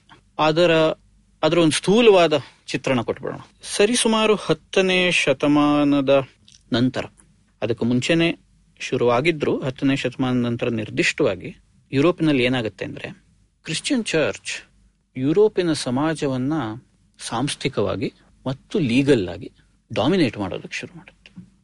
ಅಂದ್ರೆ ಇರುವ ಹಲವಾರು ಪಾರಂಪರಿಕ ಸಂಪ್ರದಾಯಗಳು ಕಾನೂನುಗಳು ಕಟ್ಟಳೆಗಳು ಇವೆಲ್ಲವೂ ಇನ್ನು ಮುಂದೆ ಕ್ರಿಶ್ಚಿಯನ್ ಕಾನೂನಿನ ಮೂಲಕ ಹಾದು ಬರಬೇಕು. ಮತ್ತು ಈ ಎಲ್ಲ ಕಾನೂನುಗಳ ನಡುವೆ ಯಾವುದೇ ಬಿಕ್ಕಟ್ಟು ಏರ್ಪಟ್ರೆ ಸಂಘರ್ಷ ಏರ್ಪಟ್ರೆ ಕ್ರಿಶ್ಚಿಯನ್ ಕಾನೂನು ಅಂದ್ರೆ ಎಕ್ಲೇಸಿಯಾಸ್ಟಿಕಲ್ ಲಾ ಅಂತ ಏನು ಕರಿತೀವಿ ಆ ಕಾನೂನು ಮೇಲುಗೈ ಪಡೆಯುತ್ತೆ. ಇದು ಸಾಧ್ಯವಾಗಿದ್ದು ಚರ್ಚಿನ ಸಾಮಾಜಿಕ ಶಕ್ತಿಯ ಕಾರಣದಿಂದ. ಆದ್ರೆ ಆ ಕಥೆಯನ್ನು ಆ ಚಾರಿತ್ರಿಕ ಕಥೆಯನ್ನು ಸ್ವಲ್ಪ ಬದಿಗಿಡೋಣ. ಬರೀ ಈ ಒಂದು ಈ ತರ್ಕವನ್ನು ಮಾತ್ರ. ಅರ್ಥ ಮಾಡ್ಕೊಳ್ಳೋದಕ್ಕೆ ಪ್ರಯತ್ನ ಪಡೋಣ. ಒಟ್ಟಾರೆಯಾಗಿ ಏನಾಗುತ್ತೆ ಅಂದ್ರೆ ಅಲ್ಲಿಯವರೆಗಿನ ಸಾಂಪ್ರದಾಯಿಕ ಕಾನೂನುಗಳು ಇದು ಇವತ್ತಿಗೂ ನಾವು ನಮ್ಮ ದೇಶದಲ್ಲೂ ನೋಡಬಹುದು ಸಾಂಪ್ರದಾಯಿಕ ಕಾನೂನುಗಳು ಹೇಗೆ ನಡೆಯುತ್ತವೆ ಅಂದ್ರೆ ಆಯಾಯ ನಿರ್ದಿಷ್ಟ ಸಂದರ್ಭಗಳಿಗೆ ಸರಿಹೊಂದುವಂತಹ ಕಾನೂನುಗಳು ಅನ್ನುವ ರೀತಿಯಲ್ಲೇ ನಡೆಯುತ್ತೆ. ಅವು ಒಂದು ರೀತಿ ಅಟಾಕ್ಟನಸ್ ಅಂತೀವಿ. ಅಟಾಕ್ಟನಸ್ ಅಂದ್ರೆ ಸ್ವಯಂ ಸಂಪೂರ್ಣವಾದ ಸ್ವಯಂ ತರ್ಕಪೂರ್ಣವಾದ ಕಾನೂನುಗಳಲ್ಲ. ಸ್ವಯಂ ಸಂಪೂರ್ಣವಾದ ಕಾನೂನನ್ನು ಮಾಡಬೇಕು ನೀವು ಅಂದ್ರೆ ಯಾವ ನಿರ್ದಿಷ್ಟ ಸಂಪ್ರದಾಯಗಳಿಂದಲೂ ಶುರು ಮಾಡಿ ಕಾನೂನು ಮಾಡಕ್ಕಾಗಲ್ಲ. ನೀವು ಕೆಲವು ಯೂನಿವರ್ಸಲ್ ನಾಮ್ಸ್ನಿಂದ ಶುರು ಮಾಡಬೇಕು. ನಾವು ಯಾವುದನ್ನ ಯೂನಿವರ್ಸಲ್ ನಾಮ್ಸ್ ಅಂತ ಕರಿತಿದೀವೋ ಅವೆಲ್ಲವೂ ಒಂದು ರೀತಿಯಲ್ಲಿ ಬಿಬ್ಲಿಕಲ್ ನಾಮ್ಸ್ ಅಥವಾ ಅಲ್ಲಿಂದ ಬಂದಂತಹ ನಾಮ್ಸ್ ಈಕ್ವಾಲಿಟಿ ಅದೊಂದು ಯೂನಿವರ್ಸಲ್ ನಾಮ್ ಯಾವ ನಿರ್ದಿಷ್ಟ ಸಾಂಪ್ರದಾಯಿಕ ವ್ಯವಸ್ಥೆಯಿಂದಲೂ ನೀವು ಈಕ್ವಾಲಿಟಿ ಸಮಾನತೆಯನ್ನು ತೆಗಿಲಿಕ್ಕಾಗಲ್ಲ ಹೆಕ್ಕಲಿಕ್ಕಾಗಲ್ಲ ಆದರೆ ಈ ಒಂದು ಬಿಬ್ಲಿಕಲ್ ನಾರ್ಮಿಂದ ತೆಗಿಬಹುದು ಸೃಷ್ಟಿಸಿದ ದೇವರು ಎಲ್ಲರನ್ನೂ ಸಮಾನವಾಗಿ ಸೃಷ್ಟಿಸಿದ್ದಾನೆ. ಆ ಕಾರಣದಿಂದ ಇಲ್ಲಿ ಸಮಾನತೆ ಇದೆ. ಅಂದಮೇಲೆ ಸಮಾನತೆಯನ್ನು ನೀವು ಹೇಗೆ ಇವತ್ತ್ಯಾರು ದೇವರು ದಿಂಡ್ರು ಅಂತ ಮಾತಾಡದೇ ಇರ್ಬೋದು. ಆ ಆ ಕ್ರಿಶ್ಚಿಯನ್ ಕತೆ ಹಿಂದೆ ಸರಿದಿರ್ಬೋದು. ನಮಗೆ ಮರೆತು ಹೋಗಿರ್ಬೋದು. ಅಥವಾ ಅದು ಇಲ್ಲ ಅಂತಲೇ ಅನ್ನಿಸ್ತಿರ್ಬೋದು. ಆದರೂ ಅದನ್ನು ಸ್ವಲ್ಪ ಆಳಕ್ಕೆ ಬಗೆದು ನೋಡಿದಾಗ ಪ್ರಿಮೈಸ್ಗಳಿಲ್ಲದೆ. ಈ ಮಿಕ್ಕ ಕಥೆಯನ್ನು ಕಟ್ಟೋದಕ್ಕೆ ಸಾಧ್ಯವೇ ಇಲ್ಲ ಅನ್ನೋದು ಗೊತ್ತಾಗ ಅಂದ್ರೆ ಏನಾಯ್ತು? ಈ ರೀತಿಯ ನಾರ್ಮ್ ಕೇಂದ್ರಿತ ಕಾನೂನು ಇದೆಯಲ್ಲ ಸಂಪ್ರದಾಯ ಕೇಂದ್ರಿತವಾದ ನೀತಿ ನಿಯಮ ಕಾನೂನುಗಳು ಮತ್ತು ಈ ರೀತಿಯ ನಾರ್ಮ್ ಕೇಂದ್ರಿತ ನೀತಿ ನಿಯಮ ಕಾನೂನುಗಳು. ಈ ಕಾನೂನಿನ ರೀತಿ ಬೆಳೀತಾ ಬಂದ ಹಾಗೆ ಬೇರೆ ಬೇರೆ ರೀತಿಯಲ್ಲಿ ಸಮುದಾಯಗಳನ್ನ ಗುರುತಿಸುವ ಹಲವಾರು ಕ್ರಮಗಳು ಮಾಯವಾಗ್ತಾ ಹೋಯ್ತು. ಸಾಮಾನ್ಯವಾಗಿ ಇವತ್ತು ನೋಡಿ ನೀವು ಒಂದು ಕಮ್ಯುನಿಟಿ ಅಂತ ಕರೆದ್ರೆ ಒಂದು ಕಮ್ಯುನಿಟಿಯನ್ನು ಗುರುತಿಸೋದು ಹೇಗೆ? ಒಂದು ಒಂದು ರೀತಿಯಲ್ಲಿ ಅಲ್ಲಿ ಎಂಡೋಗಮಿ ಅಂತೀವಲ್ಲ? ಅದೇ ಮದುವೆ ಒಳಗೆ ಮದುವೆ ಆಗುವಂತದ್ದು ಒಂದು ಕ್ರಮ ಇರುತ್ತೆ. ಏಳನೇ ಶತಮಾನದ ನಂತರ ಚರ್ಚ್ ಅದನ್ನ ನಿರಾಕರಿಸ್ತಾ ಬಂತು. ಕಾನ್ಸ್ಯಾಂಗ್ವಿನಸ್ ಮದುವೆಗಳು. ಗೋತ್ರಗಳ ನಡುವೆ ಅಂದ್ರೆ ನಮ್ಮ ನಮ್ಮ ಸಂಬಂಧಗಳಲ್ಲಿ ನಡೆಯುವ ಮದುವೆ ಅದನ್ನು ನಿರಾಕರಿಸ್ತಾ ಬಂತು. ಅದಕ್ಕೆ ಕಾರಣಗಳು ಇದು. ಪ್ರಾಪರ್ಟಿ ರಿಲೇಷನ್ಸ್ ಅಲ್ಲಿ ನಿಮಗೆ ನೀವು ಈ ರೀತಿಯ ಮದುವೆಯಿಂದ ಹುಟ್ಟಿದ ಮಕ್ಕಳಾದ್ರೆ ನಿಮಗೆ ಪ್ರಾಪರ್ಟಿ ಸಿಗಲ್ಲ ಅವೆಲ್ಲ ಚರ್ಚೆಗೆ ಹೋಗುತ್ತೆ. ಈ- ಈ ಕಥೆಗಳೆಲ್ಲ ಇವೆ ಆದ್ರೆ ಇಂಥದ್ದೊಂದು ಆಗ್ತಾ ಬಂತು. ಹಾಗಾಗಿ ಸಮುದಾಯವನ್ನ ಗುರುತಿಸುವ ಒಂದು ಲಕ್ಷಣ ಒಳಗೊಳಗೆ ಆಗುವ ಮದುವೆಗಳು. ಅದನ್ನ ಚರ್ಚ್ ನಿರಾಕರಿಸ್ತಾ ಬಂತು. ಇನ್ನೊಂದು ಪ್ರತಿ ಸಮುದಾಯಕ್ಕೂ ಇರುವ ತನ್ನದೇ ಆದ ಕಾನೂನು ಕಟ್ಟಳೆಗಳು. ಅದನ್ನು ಸಮ ಚರ್ಚು ಈಗ ನಾನು ಹೇಳಿದ ಕಥೆಯ ತರ ನಿರಾಕರಿಸ್ತಾ ಬಂತು. ಪ್ಲಸ್ ವ್ಯಾಟಿಕನ್ನಿಂದ ಬೇರೆ ಬೇರೆ ಆಮ್, ರಾಜ್ಯಕ್ಕೆ ಕಾರ್ಡಿನಲ್ ಆ ತರ ಮಿನಿಸ್ಟರ್ ಕಳಿಸ್ತಾ ಇದ್ರಲ್ವಾ? ಹೌದು. ಸೊ ಜಸ್ಟ್ ಕಾನೂನಲ್ಲ ಅಲ್ಲಿ ಆಕ್ಚುಲಿ ಒಬ್ರು ರೆಪ್ರೆಸೆಂಟೇಟಿವ್ ಇದ್ರು ಈ ಕಾನೂನನ್ನ ಬರೆಯೋಕೆ ಬೇರೆ ಡಿಸಿಷನ್ಸ್ ತಗೊಳಕ್ಕೆ ಅಂದ್ರೆ- ಅಡ್ವೈಸ್ ಕೊಡೋಕೆ. ಹೌದು. ಹೌದು. ಅಂದ್ರೆ ಒಂದು ಚಾರಿತ್ರಿಕವಾದ ಸಾಮಾಜಿಕವಾದ ಒಂದು ವ್ಯವಸ್ಥೆ ಒಂದು ಆರ್ಗನೈಸೇಷನಲ್ ಸ್ಟ್ರಕ್ಚರ್ ಬೆಳೀತಾ ಇದೆ. ನಾವು ಈ ಕಥೆಯನ್ನ ಹೇಳಬೇಕಾದ್ರೆ. ಆ ಕಥೆಯನ್ನು ನಾನು ಹೇಳ್ತಿಲ್ಲ ಯಾಕಂದ್ರೆ ಅದು ಸ್ವಲ್ಪ ಸಂಕೀರ್ಣವಾದ ಕಥೆ. ಇದು ಕೇವಲ ಒಂದು ಒಂದು ತರ್ಕಶುದ್ಧವಾಗಿ ಇದನ್ನು ಹೇಳಕ್ ಸಾಧ್ಯವೇನೋ ಅನ್ನೋ ಕಾರಣಕ್ಕೆ ಬರೀ ಇದರ ಟರ್ಮಿನಲ್ ಎಫೆಕ್ಟ್ಸ್ ಅಂತೀವಲ್ಲ ಅದನ್ನು ಮಾತ್ರ ಹೇಳ್ತಾ ಇದ್ದೀನಿ. ಈ ರೀತಿಯಲ್ಲಿ ಒಂದು ಮೂರ್ನಾಲ್ಕು ವಿಚಾರಗಳನ್ನು ನೀವು ಗಮನಿಸಿದ್ರೆ ಒಂದು ಸಮುದಾಯ ಒಂದು ಕಮ್ಯುನಿಟಿ ಇದನ್ನು ಗುರುತಿಸೋದು ಹೇಗೆ? ಇದೊಂದು ಕಮ್ಯುನಿಟಿ ಅಂತ ಹೇಳೋದು ಹೇಗೆ? ಇದಕ್ಕೆ ಬೇಕಾದ ಒಂದು ಮೂರು ನಾಲ್ಕು ಪ್ಯಾರಾಮೀಟರ್ಸ್ ಏನೇನಿವೆ?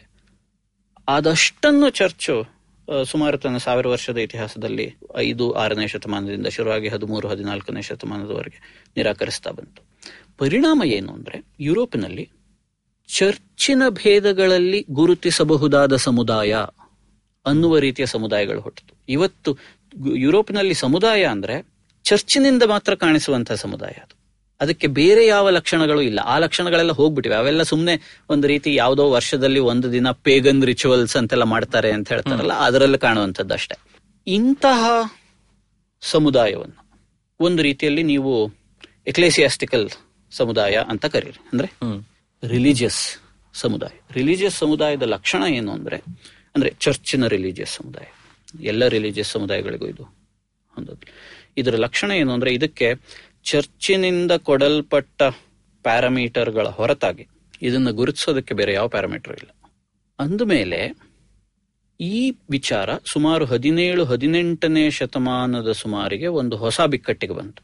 ಅದೇನು ಬಿಕ್ಕಟ್ಟು ಅಂದ್ರೆ ಆಗಷ್ಟೇ ಒಂದು ರೀತಿಯ ಸೆಕ್ಯುಲರ್ ವಿಜ್ಞಾನಗಳು ಬೆಳೀತಾ ಇದ್ವು. ಚರ್ಚಿನ ವಿಚಾರಗಳು ಒಂದು ರೀತಿಯಲ್ಲಿ ಪ್ರಶ್ನೆಗೊಳಗಾಗ್ತಾ ಇದ್ವು. ಹೊಸ ಸಂಸ್ಕೃತಿಗಳನ್ನು ಯುರೋಪ್ ಶೋಧಿಸ್ತಾ ಇತ್ತು. ಇಂಡಿಯಾ ಅಂತೆ, ಸಂಸ್ಕೃತ ಅಂತ ಭಾಷೆ ಇದೆಯಂತೆ, ಅದಕ್ಕೂ ನಮ್ಮ ಭಾಷೆಗಳಿಗೂ ಏನೋ ಸಂಬಂಧ ಇದೆಯಂತೆ. ಈ ಎಲ್ಲ ಹೊಸ ವಿಚಾರಗಳು ಬರ್ತಾ ಇತ್ತು. ಅಂದಮೇಲೆ ಸಮುದಾಯಗಳನ್ನ ಅರ್ಥ ಮಾಡಿಕೊಳ್ಳುವುದಕ್ಕೆ ಚರ್ಚಿನ ಕಥೆ ಸಾಕಾಗೋದಿಲ್ಲ. ಅದಕ್ಕೆ ಬೇರೆ ಕಥೆ ಬೇಕು. ಬೇರೆ ಕಥೆಗೆ ರಿಸೋರ್ಸಸ್ ಏನಿದೆ? ಚರ್ಚ್ ಕೊಡಮಾಡಲ್ಪಟ್ಟ ವ್ಯವಸ್ಥೆ ಏನಿದೆ? ಅದೇ ಇರೋ ಜರ್ಮನ್ ಓರಿಯೆಂಟಲಿಸ್ಟರು ಫ್ರೆಂಚ್ ಓರಿಯೆಂಟಲಿಸ್ಟರು ಯುರೋಪಿನ ಹಲವಾರು ಚಿಂತಕರು, ಇವರೆಲ್ಲ ಬೇರೆ ಬೇರೆ ಸಂಸ್ಕೃತಿಗಳಿಗೆ ಹೋಗಿ ನೋಡಿದಾಗ ಅವರಿಗೆ ಕಾಣಿಸಿದ್ದೇನು ಅಂದ್ರೆ ಇಂಥವು. ಭಾಷೆ ಇದೆ. ಈ ಸಮುದಾಯ ಭಾಷೆಯ ಮೇಲೆ ಬೆಳೆದಿರುವಂತಹ ಸಮುದಾಯ. ಭಾಷೆಯ ಒಂದು ಸಾಹಿತ್ಯಕ ಚರಿತ್ರೆ ಇದೆ. ಈ ಸಮುದಾಯಕ್ಕೂ ಈ ಸಾಹಿತ್ಯ ಚರಿತ್ರೆಗೂ ಒಂದು ನಂಟಿದೆ. ಅಥವಾ ಬೇರೆ ಬೇರೆ ಟ್ರೈಬ್ಗಳಿವೆ. ಈ ಟ್ರೈಬ್ಗಳ ನಡುವೆ ಒಂದು ಚರಿತ್ರೆಯನ್ನ ಕಟ್ಟುವ ಸಾಧ್ಯತೆ ಇದೆ.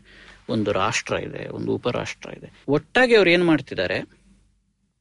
ಸಮುದಾಯಗಳನ್ನ ಗುರುತಿಸುವುದಕ್ಕೆ ತಮಗೆ ಗೊತ್ತಿರುವ ಮಾಪನಗಳನ್ನು ಬಳಸಿ ಒಂದು ಚಿತ್ರವನ್ನು ಕಟ್ತಾ ಇದ್ದಾರೆ.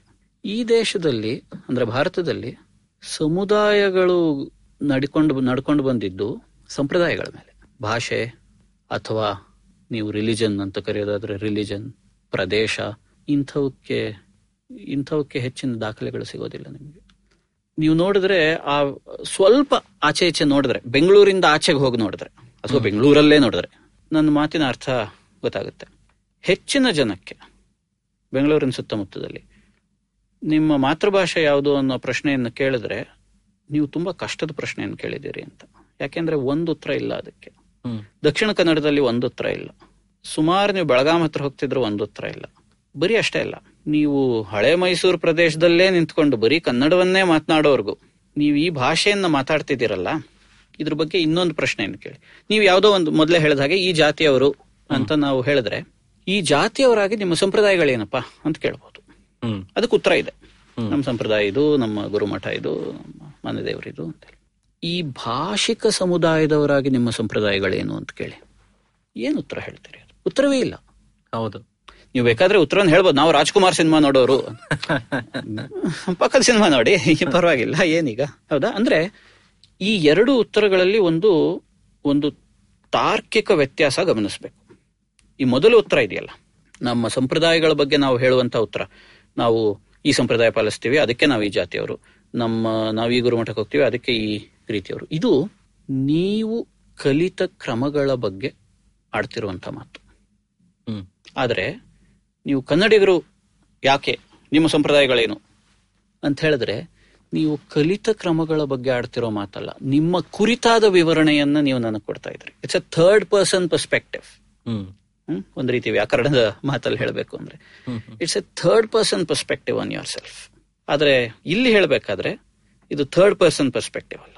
ನೀವು ನನ್ನನ್ನ ಈ ರೀತಿಯಾಗಿ ನೋಡ್ತಿದ್ದೀರಿ ಅಂತ ಹೇಳ್ತಿಲ್ಲ. ನಾವು ಹೀಗೆ ಮಾಡ್ತೀವಿ ಅಂತ ಹೇಳ್ತಿರೋದು. ಆದ್ರೆ ಇದಿದೆಯಲ್ಲ ಇದು ಯಾವುದು ಈ ಭಾಷೆಯ ಕುರಿತು ನಾವು ಯಾವ ಸಂಪ್ರದಾಯಗಳನ್ನ ನೀವು ಪಾಲಿಸ್ತೀರಿ ಹೇಳಿ ಅಂತಂದಾಗ ನೀವು ಉತ್ತರ ಹೇಳಕ್ ಸಾಧ್ಯವಿಲ್ಲ. ಏನೋ ಒಂದು ಉತ್ತರ ಹೇಳಿದ್ರು ಅದು ಈ ರೀತಿಯ ಉತ್ತರಗಳಾಗುತ್ತೆ. ಇಲ್ಲಿ ಬಹುಶಃ ನೀವು ಮೊದಲು ಕೇಳಿದ್ರಲ್ಲ ಒಂದು ಪ್ರಶ್ನೆ ಐಡೆಂಟಿಟಿ ಅಂತ. ಅದರ ಕುರಿತು ಒಂಚೂರು ನಾವು ಗಮನ ಹರಿಸ್ಬೋದು. ನಮ್ಮ ಪ್ರಕಾರ ಸಾಮಾನ್ಯವಾಗಿ ಅಂದ್ರೆ ಇವತ್ತಿನ ಸಂದರ್ಭದಲ್ಲಿ ಐಡೆಂಟಿಟಿ ಅನ್ನೋದು ನನ್ನಿಂದ ಹುಟ್ಟುವಂಥದ್ದು. ಅಂದ್ರೆ ನನಗೂ ಯಾವುದೋ ಒಂದು ವಸ್ತುವಿಗೋ ಭಾವಕ್ಕೋ ವಿಚಾರಕ್ಕೋ ಒಂದು ಸಂಬಂಧ ಇದೆ ಅದು ಐಡೆಂಟಿಟಿ ನಿಮಗೆ ಸ್ವಲ್ಪ ರಿಡಿಕ್ಯುಲಸ್ ಅನ್ಸ್ಬೋದು ಆದ್ರೆ ಇದೊಂದು ಇಂಥದ್ದೊಂದು ಉದಾಹರಣೆ ಕೊಡೋಣ. ಕನ್ನಡಿಗರು ಅನ್ನೋದು ನಿಮ್ಮ ಐಡೆಂಟಿಟಿ ಸರಿ. ಯಾಕೆ? ಯಾಕೆಂದ್ರೆ ನೀವು ಕನ್ನಡವನ್ನು ಮಾತಾಡ್ತಿದ್ದೀರಿ. ನೀವು ಯಾವುದೋ ಜಯನಗರ ಬೆಂಗಳೂರಿನ ಜಯನಗರದ ನಿವಾಸಿಗಳು. ಜಯನಗರದ ನಿವಾಸಿಗಳು ಅನ್ನೋ ಐಡೆಂಟಿಟಿ ಇದೆಯಾ ನಿಮ್ಗೆ? ಇರಬಹುದು ಇರಬಹುದು ಹಾಗಾದ್ರೆ ಇನ್ನೊಂದು ಗಮನಿಸೋಣ. ನಾವೆಲ್ಲರ ನಾವು ಕೆಲವು ಇಲ್ಲಿರೋರು ಕನ್ನಡಕ ಹಾಕೊಳ್ಳೋರು. ಕನ್ನಡಕವನ್ನ ಹಾಕಿಕೊಳ್ಳುವವರು ಅನ್ನೋ ಐಡೆಂಟಿಟಿ ಇದೆಯಾ? ಪಾಲಿಟಿಕ್ಸ್ ಅಲ್ಲಿ ಯೂಶಲಿ ಇರಲ್ಲ. ಅಂದ್ರೆ ಈಗ ನೋಡಿ ನಾನು ಇನ್ನೂ ಒಂದ್ ಎರಡು ಇದೇ ತರದ ಉದಾಹರಣೆ ಕೊಡ್ತಾ ಹೋದ್ರೆ ನನ್ನ ಉದಾಹರಣೆಗಳೆಲ್ಲ ಒಂಥರ ಹಾಸ್ಯಾಸ್ಪದವಾಗ್ತಾ ಹೋಗುತ್ತೆ. ಹೌದು. ಆದ್ರೆ ನಾನು ಬೇರೆ ರೀತಿಯ ಉದಾಹರಣೆ ಕೊಟ್ಟಿಲ್ಲ ಇನ್ನು. ನೀವು ಕನ್ನಡಿಗರು ಅನ್ನೋದು ನಿಮ್ಮ ಐಡೆಂಟಿಟಿ ಅಂತ ಹೇಳಿದಾಗ ಯಾವ ರೀತಿಯ ಉದಾಹರಣೆಯನ್ನ ಕೊಟ್ರೋ ಅದೇ ರೀತಿಯ ಉದಾಹರಣೆಯನ್ನು ಕೊಡ್ತಾ ಇದ್ದೀನಿ. ಕೆಲವನ್ನ ನೀವು ಹಾಸ್ಯಾಸ್ಪದ ಅಂತಿದ್ದೀರಿ ಕೆಲವನ್ನ ತುಂಬಾ ಗಂಭೀರ ಅಂತಿದ್ದೀರಿ. ಅದೆಲ್ಲೋ ಮಧ್ಯದಲ್ಲಿ ಒಂದು ಗೆರೆ ಎಳಿತಾ ಇದ್ದೀರಿ. ಅದು ಹೇಗೆ ಎಳೆದ್ರಿ ಆ ಗೆರೆ? ಸ್ವಲ್ಪ ಹೇಳಿ ನೋಡೋಣ ಅಂದ್ರೆ ಸಾಧ್ಯವಿಲ್ಲ. ಅಂದಮೇಲೆ ಇಷ್ಟನ್ನಂತೂ ಒಪ್ಕೋಬಹುದು ಐಡೆಂಟಿಟಿ ಅನ್ನೋದು ನಮ್ಮ ಕುರಿತ ವಿವರಣೆ ಅಲ್ಲ. ನಾವು ಕನ್ನಡಕವನ್ನ ಹಾಕಿಕೊಳ್ಳೋರು ಆದ್ರಿಂದ ನಾವೆಲ್ಲ ಕನ್ನಡಕವನ್ನ ಹಾಕಿಕೊಳ್ಳುವ ಜನಗಳು ಎನ್ನುವ ಐಡೆಂಟಿಟಿ ನನಗಿದೆ. ಈ ರೀತಿ ಮಾತಾಡಕ್ಕಾಗಲ್ಲ. ಇದು ಯಾಕೆ ಹಾಸ್ಯಾಸ್ಪದ ಅಂದ್ರೆ ಇದು ನಮ್ಮ ಕುರಿತ ಮಾತು. ಐಡೆಂಟಿಟಿ ಈ ಥರದ್ದಲ್ಲ. ಐಡೆಂಟಿಟಿ ಅನ್ನೋದು ನಾನು ಗುರುತಿಸಿಕೊಳ್ಳುವ ಸಮುದಾಯ. ನನ್ನ ಬಗ್ಗೆ ನಿಮಗೆ ಗೊತ್ತಿರುವ ಯಾವುದೋ ಫ್ಯಾಕ್ಟ್ ಆ ಫ್ಯಾಕ್ಟ್ ಅನ್ನು ಇಟ್ಕೊಂಡು ಈ ಸಮುದಾಯವನ್ನು ನೀವು ನಿರ್ದೇಶಿಸೋದಕ್ಕಾಗೋದಿಲ್ಲ. ಹೌದಾ? ಇಲ್ಲಿಯೂ ಇನ್ನೊಂದು ವಿಚಾರ ಇದೆ. ನಾನು ಥಿಯಾಲಜಿಯ ಮಾತು ಹೇಳ್ತಿದ್ನಲ್ಲ ನಾನು ಮೊದಲೇ ಹೇಳಿದ ಹಾಗೆ ನಮ್ಮ ಗುರಿ ಇಲ್ಲಿ ಏನು ಅಂದ್ರೆ ಈ ಚಿಂತನೆಯಲ್ಲಿ ಈ ಒಂದು ವಿವರಣೆಯ ಚೌಕಟ್ಟಿನ ಒಳಗೆ ಎಲ್ಲದನ್ನು ಸೇರಿಸೋದಕ್ಕೆ ಸಾಧ್ಯವಾ? ಇದು ನಮಗೊಂದು ಸರಳವಾದ ಚೌಕಟ್ಟನ್ನು ಕೊಡುತ್ತಾ ಅಂತ ನೋಡೋದು. ಈಗ ಕ್ರಿಶ್ಚಿಯನ್ ಚರ್ಚ್ ಬಗ್ಗೆ ಮಾತಾಡಿದ್ನಲ್ಲ ಕ್ರಿಶ್ಚಿಯನ್ ಚರ್ಚ್ ಒಂದು ಒಂದು ಒಂದು ಬಾಡಿ ಅದು ಅದೊಂದು ಕಾರ್ಪೊರೇಟ್ ಬಾಡಿ ಕಾರ್ಪೊರೇಟ್ ಬಾಡಿ ಅಂದ್ರೆ ಹಲವು ಅಂಗಗಳಿರುವ ಆದರೆ ಒಂದೇ ವಿಲ್ ಇಚ್ಛಾಶಕ್ತಿ ಇರುವ ಒಂದು ಸಂಸ್ಥೆ. ಅದನ್ನ ಕಾರ್ಪೊರೇಟ್ ಬಾಡಿ. ಹಾಗಾಗಿ ನನ್ನ ಎಡಗೈ ನನ್ನ ಬಲಗೈಗೆ ಮೋಸ ಮಾಡೋಕ್ಕಾಗಲ್ಲ. ಯಾಕೆಂದ್ರೆ ಅವು ಎರಡು ಎರಡು ಅಂಗಗಳಾಗಿರ್ಬೋದು. ಆದ್ರೆ ಎರಡು ಒಂದೇ ವಿಲ್ನಿಂದ ಏಕೀಕೃತವಾಗಿರುವಂತ ನಾವು ಹೇಳ್ಬೋದು ಪೋಪ್ ಅವರ ಸ್ಥಾನ ಆಲ್ಮೋಸ್ಟ್ ಅವ್ರಿಗೆ ಫಿಡ್ಯೂಷರಿ ರೆಸ್ಪಾನ್ಸಿಬಿಲಿಟಿ ಚರ್ಚ್ ಮೇಲೆ ಅಲ್ವಾ? ಇವಾಗ ಹೆಂಗೆ ಸಿಇಒ ಇಲ್ಲ ಬೋರ್ಡ್ ಮೆಂಬರ್ಗೆ ಹೇಳ್ತೀವೋ ಕಾರ್ಪೊರೇಷನ್ನಲ್ಲಿ ಆ ಚರ್ಚಿನ ವಿಲ್ ಅವರು ಮುಂದುವರಿಸಬೇಕು. ಅಂಡ್ ಬೇರೆ ಬೇರೆ ಅಂಗದನ್ನ ಸರಿಯಾಗಿ ಉಪಯೋಗಿಸ್ಬೇಕು. ಹೌದು. ಅಂದ್ರೆ, ಯಾವುದೇ ಎರಡು ಅಂಗಗಳ ನಡುವೆ ಸಂಘರ್ಷ ಏರ್ಪಟ್ರೆ, ಬಿಕ್ಕಟ್ಟು ಏರ್ಪಟ್ರೆ, ಅದೊಂದು ಅದೊಂದು ಕ್ರೈಸಿಸ್ ಪಾಯಿಂಟ್ ಅದು. ಯಾಕೆ ಅಂದ್ರೆ, ಇದೊಂದು ಕಾರ್ಪೊರೇಟ್ ಬಾಡಿ ಹೌದಾ? ಈ ಕಾರ್ಪೊರೇಟ್ ಬಾಡಿಯ ಒಳಗೆ ಈ ರೀತಿಯ ಸಂಘರ್ಷ ಇರ್ಲಿಕ್ಕೆ ಸಾಧ್ಯವಿಲ್ಲ ಅಕಸ್ಮಾತ್ ನನ್ನ ಎಡಗಾಲು, ನನ್ನ ಬಲಗಿವಿಯ ಕುರಿತು ಏನಾದರೂ ಒಂದು ತಂತ್ರ ಹೂಡ್ಬಿಟ್ರೆ ಹೌದು. ಅಲ್ವಾ? ಅದು ಸಾಧ್ಯವೇ ಇಲ್ಲ. ಯಾಕಿದು ಮುಖ್ಯ ಅಂದ್ರೆ ಪ್ರತಿಯೊಂದು ಸಾಮಾಜಿಕ ಸಮಸ್ಯೆಯನ್ನು ಚರ್ಚು ಮತ್ತು ಅದರಿಂದ ಪ್ರಣೀತವಾದ ಇವತ್ತಿನ ನಮ್ಮ ಆಧುನಿಕ ಸಾಮಾಜಿಕ ವಿಜ್ಞಾನಗಳು ಇದೇ ರೀತಿಯಲ್ಲಿ ನೋಡೋದು. ಯಾವ ಒಂದು ಸಾಮಾಜಿಕ ಬಿಕ್ಕಟ್ಟಿದ್ರು ಈ ಕಾರ್ಪೊರೇಟ್ ಬಾಡಿಯ ವಿನ್ಯಾಸದ ಯಾವ ಮೂಲ ದೋಷದಿಂದಾಗಿ ಈ ಸಮಸ್ಯೆ ಉಂಟಾಗಿದೆ ಅಂತಲೇ ನೋಡೋದು ನಾವು. ಹ್ಮ್. ಹೌದಾ? ಕಾರ್ಮಿಕರನ್ನ ಸರಿಯಾಗಿ ನಡೆಸ್ಕೊತಾ ಇಲ್ಲ ಕಾರ್ಖಾನೆಯಲ್ಲಿ. ನಮ್ಮ ವಿವರಣೆ ಎಲ್ಲ ಹೋಗೋದು ನಮಗೆ ಗೊತ್ತಿರೋ ಹಾಗೆ ಒಂದು ರೀತಿಯ ಬಂಡವಾಳಶಾಹಿ ಅನಾಲಿಸಿಸ್ ಅದು ಇದು ಎಲ್ಲ ಮಾಡ್ತಾ ಕೊನೆಗೆ ಈ ಕಾರ್ಪೊರೇಟ್ ಬಾಡಿಯಲ್ಲಿ ಯಾವ ರೀತಿಯ ಬಿರುಕಿದೆ ಆ ಕಾರಣಕ್ಕಾಗಿ ಈ ರೀತಿಯ ಸಾಮಾಜಿಕ ವರ್ಗ ಸಂಘರ್ಷ ಉಂಟಾಗ್ತಾ ಇದೆ. ಈ ರೀತಿಯಾಗಿ ನಾವು ಮಾತಾಡೋದು. ಅಂದ್ರೆ ನಮ್ಮ ಐಡಿಯಲ್ ಏನು ಅಂದ್ರೆ ಫುಲಿ ಯೂನಿಫೈಡ್ ಕಾರ್ಪೊರೇಟ್ ಬಾಡಿ ಯಾರ ಐಡಿಯಲ್ ಇದು? ಇದು ಚರ್ಚಿನ ಐಡಿಯಲ್ ಇಂತಹ ಕಾರ್ಪೊರೇಟ್ ಬಾಡಿಗೆ ಒಂದು ಗುರಿ ಇದೆ. ಸಾಮಾಜಿಕ ಗುಂಪುಗಳಿಗಿರೋದಿಲ್ಲ. ಈ ಜಾತಿಗೆ ನಿಮ್ಮ ಜಾತಿಯ ಗುರಿ ಏನು ಅಂದ್ರೆ ಏನು ಉತ್ತರ ಹೇಳ್ತೀರಿ? ನಮ್ಮ ಜಾತಿಗೆ ಗುರಿ ಏನು ಇಲ್ಲಪ್ಪ. ನಾವು ಇರೋ ಹಂಗಿರೋದೇ ನಮ್ಮ ಗುರಿ ಅಷ್ಟೇ. ಆದ್ರೆ ಚರ್ಚ್ಗೆ ಹಾಗಲ್ಲ. ಒಂದು ಕಾರ್ಪೊರೇಟ್ ಬಾಡಿಗೆ ಹಾಗಲ್ಲ. ಅದಕ್ಕೊಂದು ನಿರ್ದಿಷ್ಟ ಚಾರಿತ್ರಿಕ ಗುರಿ ಇದೆ. ಆ ಗುರಿಯ ಜೊತೆ ಯಾರ್ಯಾರು ಐಡೆಂಟಿಫೈ ಮಾಡ್ಕೋತಾರೋ ಆ ಗುರಿಯನ್ನ ತಮ್ಮದೂ ಗುರಿ ಅಂತ ಯಾರ್ಯಾರು ಒಪ್ಕೋತಾರೋ ಅವರಿಗೆ ಈ ಚರ್ಚಿನ ಮೆಂಬರ್ ಆಗುವ ಅಧಿಕಾರ ಇದೆ. ನಾನೊಬ್ಬ ಕ್ರಿಶ್ಚಿಯನ್ ಅಂತ ಏನಾದರೂ ಕರ್ಕೊಂಡ್ರೆ, ಅದು ನನ್ನ ಐಡೆಂಟಿಟಿಯ ಭಾಗ ಅಂತ ನಾನೇನಾದ್ರೂ ಹೇಳಿದ್ರೆ, ಅದರ ಅರ್ಥ ಇದು. ಈ ಕಾರ್ಪೊರೇಟ್ ಬಾಡಿಯ ಜೊತೆ I have a goal identification ಆ ಗುರಿಯು ನನ್ನ ಗುರಿಯು ಸಮಾನವಾದದ್ದು. ಈ ವಿಚಾರವನ್ನು ನೀವು, ಈ ವಿನ್ಯಾಸವನ್ನು ತಗೊಳ್ಳಿ. ಚರ್ಚನ್ನು ಬಿಟ್ಬಿಡಿ. ದೇವರು, ದಿಂಡ್ರು, ಅವೆಲ್ಲ ಬಿಟ್ಬಿಡಿ. ಇವತ್ತಿನ ನಮ್ಮ ಐಡೆಂಟಿಟಿಯ ಕುರಿತು ಮಾತುಗಳನ್ನು ನೋಡಿ. ಸೆಕ್ಷುವಲ್ ಐಡೆಂಟಿಟಿ ಅಂತೇನೋ ಹೇಳ್ಬಿಡ್ತೀವಿ. ಏನಪ್ಪ ಹಾಗಂದ್ರೆ, ಅಂತ ಕೇಳಿದ್ರೆ ಅದಕ್ಕೆ ಉತ್ತರ ಸಿಗೋದು ಕಷ್ಟ. ಆದರೆ ಅದಕ್ಕೆ ಅದು ಅರ್ಥ ಆಗಬೇಕು ಅಂದ್ರೆ ಈ ರೀತಿಯಲ್ಲಿ ನೋಡ್ಬೇಕು ನೀವು. ಸೆಕ್ಷುವಾಲಿಟಿ ಅನ್ನುವ ಒಂದು ಚರ್ಚ್ ಇದೆ ಅಂತ ಇಟ್ಕೊಳ್ಳಿ. The church of the sexually liberated ಅದೊಂದು ಕಾರ್ಪೊರೇಟ್ ಬಾಡಿ ಅಂತ ಇಟ್ಕೊಳ್ಳಿ. ಆ ಕಾರ್ಪೊರೇಟ್ ಬಾಡಿಗೆ ಒಂದು ಗೋಲ್ ಇದೆ ಅಂತ ಇಟ್ಕೊಳ್ಳಿ. Whatever that goal is ಲೈಂಗಿಕ ಕ್ರಾಂತಿಯೋ ಇನ್ನೊಂದೋ ಮತ್ತೊಂದು. ಈ ರೀತಿಯ ಒಂದು ಚಿತ್ರಣ ನಿಮ್ಮಲ್ಲಿ ಇದ್ರೆ ಆ ಗುರಿಗೂ ನಿಮ್ಮ ಖಾಸಗಿ ಗುರಿಗೂ ಸಾಮ್ಯ ಬಂದ್ರೆ ನೀವು ಇದು ನನ್ನ ಐಡೆಂಟಿಟಿ ಅನ್ಬೋದು ಅಂದ್ರೆ ಒಟ್ಟಾರೆಯಾಗಿ ಏನಾಯ್ತು? ಐಡೆಂಟಿಟಿಯ ಮಾತು ಇದೆಯಲ್ಲ, ಇದು ಥಿಯೋಲಾಜಿಕಲ್ ಮಾತಿನ ಕಣ್ಕಟ್ಟಿನ ರೂಪ ಇದು. ಇಲ್ಲದಿದ್ರೆ ಎಲ್ಲ ಸಮಾಜಗಳಲ್ಲೂ, ಎಲ್ಲ ಚಾರಿತ್ರಿಕ ಘಟ್ಟಗಳಲ್ಲೂ ಎಲ್ಲರೂ ಐಡೆಂಟಿಟಿ ಎನ್ನುವ ಇಂತಹ ಒಂದು ಮೂಲಭೂತ ವಿಚಾರವನ್ನ ಮರೆಯೋದಕ್ಕೆ ಸಾಧ್ಯವೇ ಇರ್ತಿರ್ಲಿಲ್ಲ. ಮರೆಯೋದು ಬಿಡಿ, ನಮ್ಮಲ್ಲಿನ ಜನಕ್ಕೆ ಅದು ಗೊತ್ತೇ ಇರಲಿಲ್ಲ.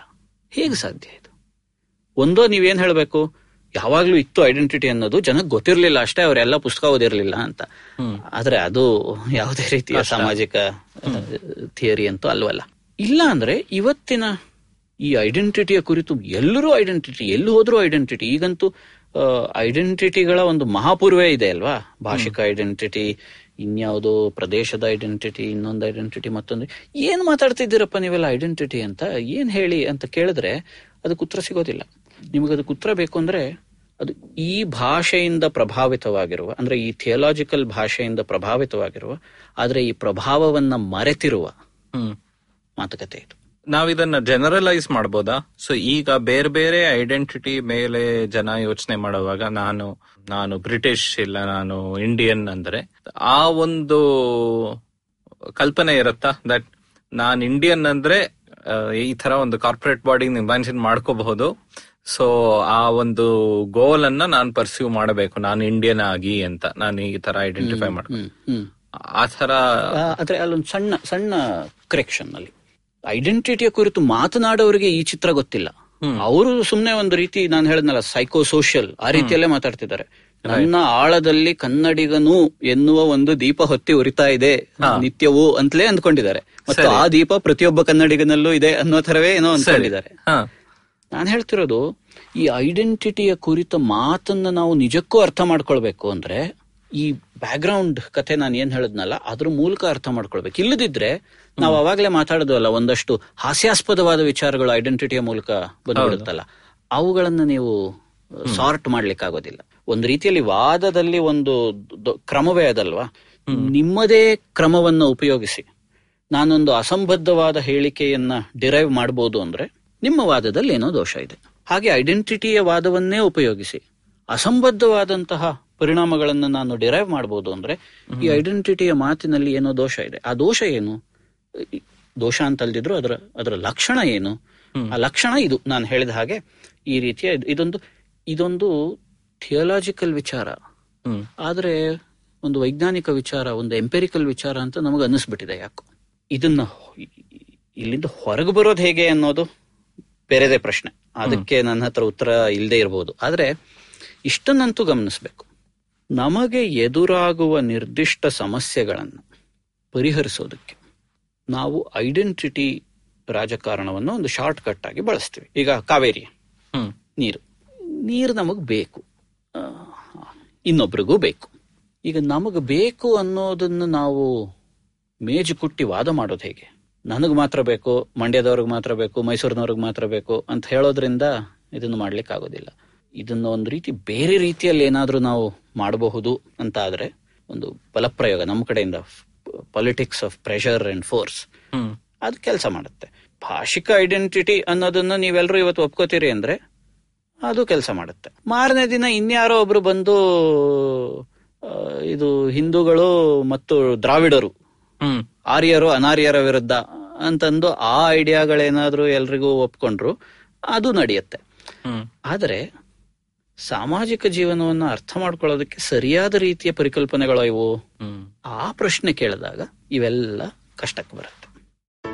Hello and welcome to a brand new and exciting week on IVM. We'd like to give a shout out to our sponsors, Storytel and Paytm Money. This week on Cyrus Says, author and poet Jerry Pinto talks to Cyrus about how Bombay has been a muse in his writing, his unique teaching style as a professor, his sleeper hit novel M and the Big Whom, and more.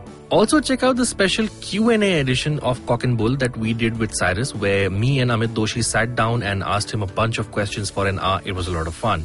It's the 100th episode of the Pragati podcast. On this episode, the tables have turned. Pavan Srinath occupies the guest seat and Winona Laisram serves as the host. She talks to him about his last decade of working in public policy and recording 100 podcast episodes. On Business Next by Bloomberg Quint, Govindraj Ethiraj talks to the co-author of the best-selling book Fish, Harry Paul. They talk about the importance of a culture of excellence in an organization. On our brand new show, The Origin of Things, Chuck narrates a story of an industrious town, the effect of war and employee benefits before it was cool. Will you be able to guess the brand before Chuck reveals it? Listen in to find out. On a Player, Akash, Mikhail, and Siddharth are analyzing the ongoing World Cup matches and also the trending topics of other sports. On Not Just Dhansak, Perzan talks to Vera Springett about how Parsis exchange food recipes online. On Keeping It Queer, Naveen and Farhad are joined by Mahima Kukreja, who led the bandwagon of the Me Too movement in India. They discuss the movement and its consequences. On paperback, Satyajit and Racheta talk to Mansi Shetty, the founder of What Are You Reading Today, about her mood based book recommendations. And with that, let's continue on with your show.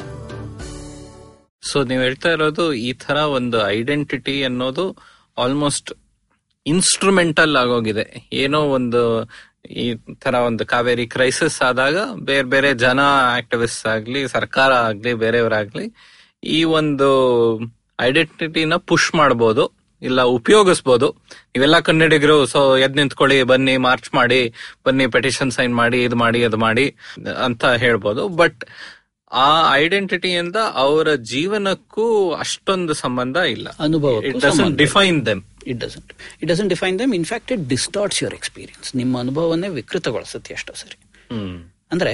ಅಂದ್ರೆ ನಿಮ್ದು ಒಂದು unique experience ಇದ್ರೇನು ನೀವು almost ಈ bucket ಆ bucket ಅಲ್ಲಿ ಹೋಗಿ fit ಆಗೋಕ್ try ಮಾಡ್ತೀರಾ? ಆ ತರ ಆದ್ರೆ ನಮ್ ಇನ್ನೊಂದ್ ಪ್ರಶ್ನೆ ಒಂದೆರಡು ಹೆಜ್ಜೆ ನಾವು ಹಿಂದೆ ತಗೋಬೇಕಂದ್ರೆ.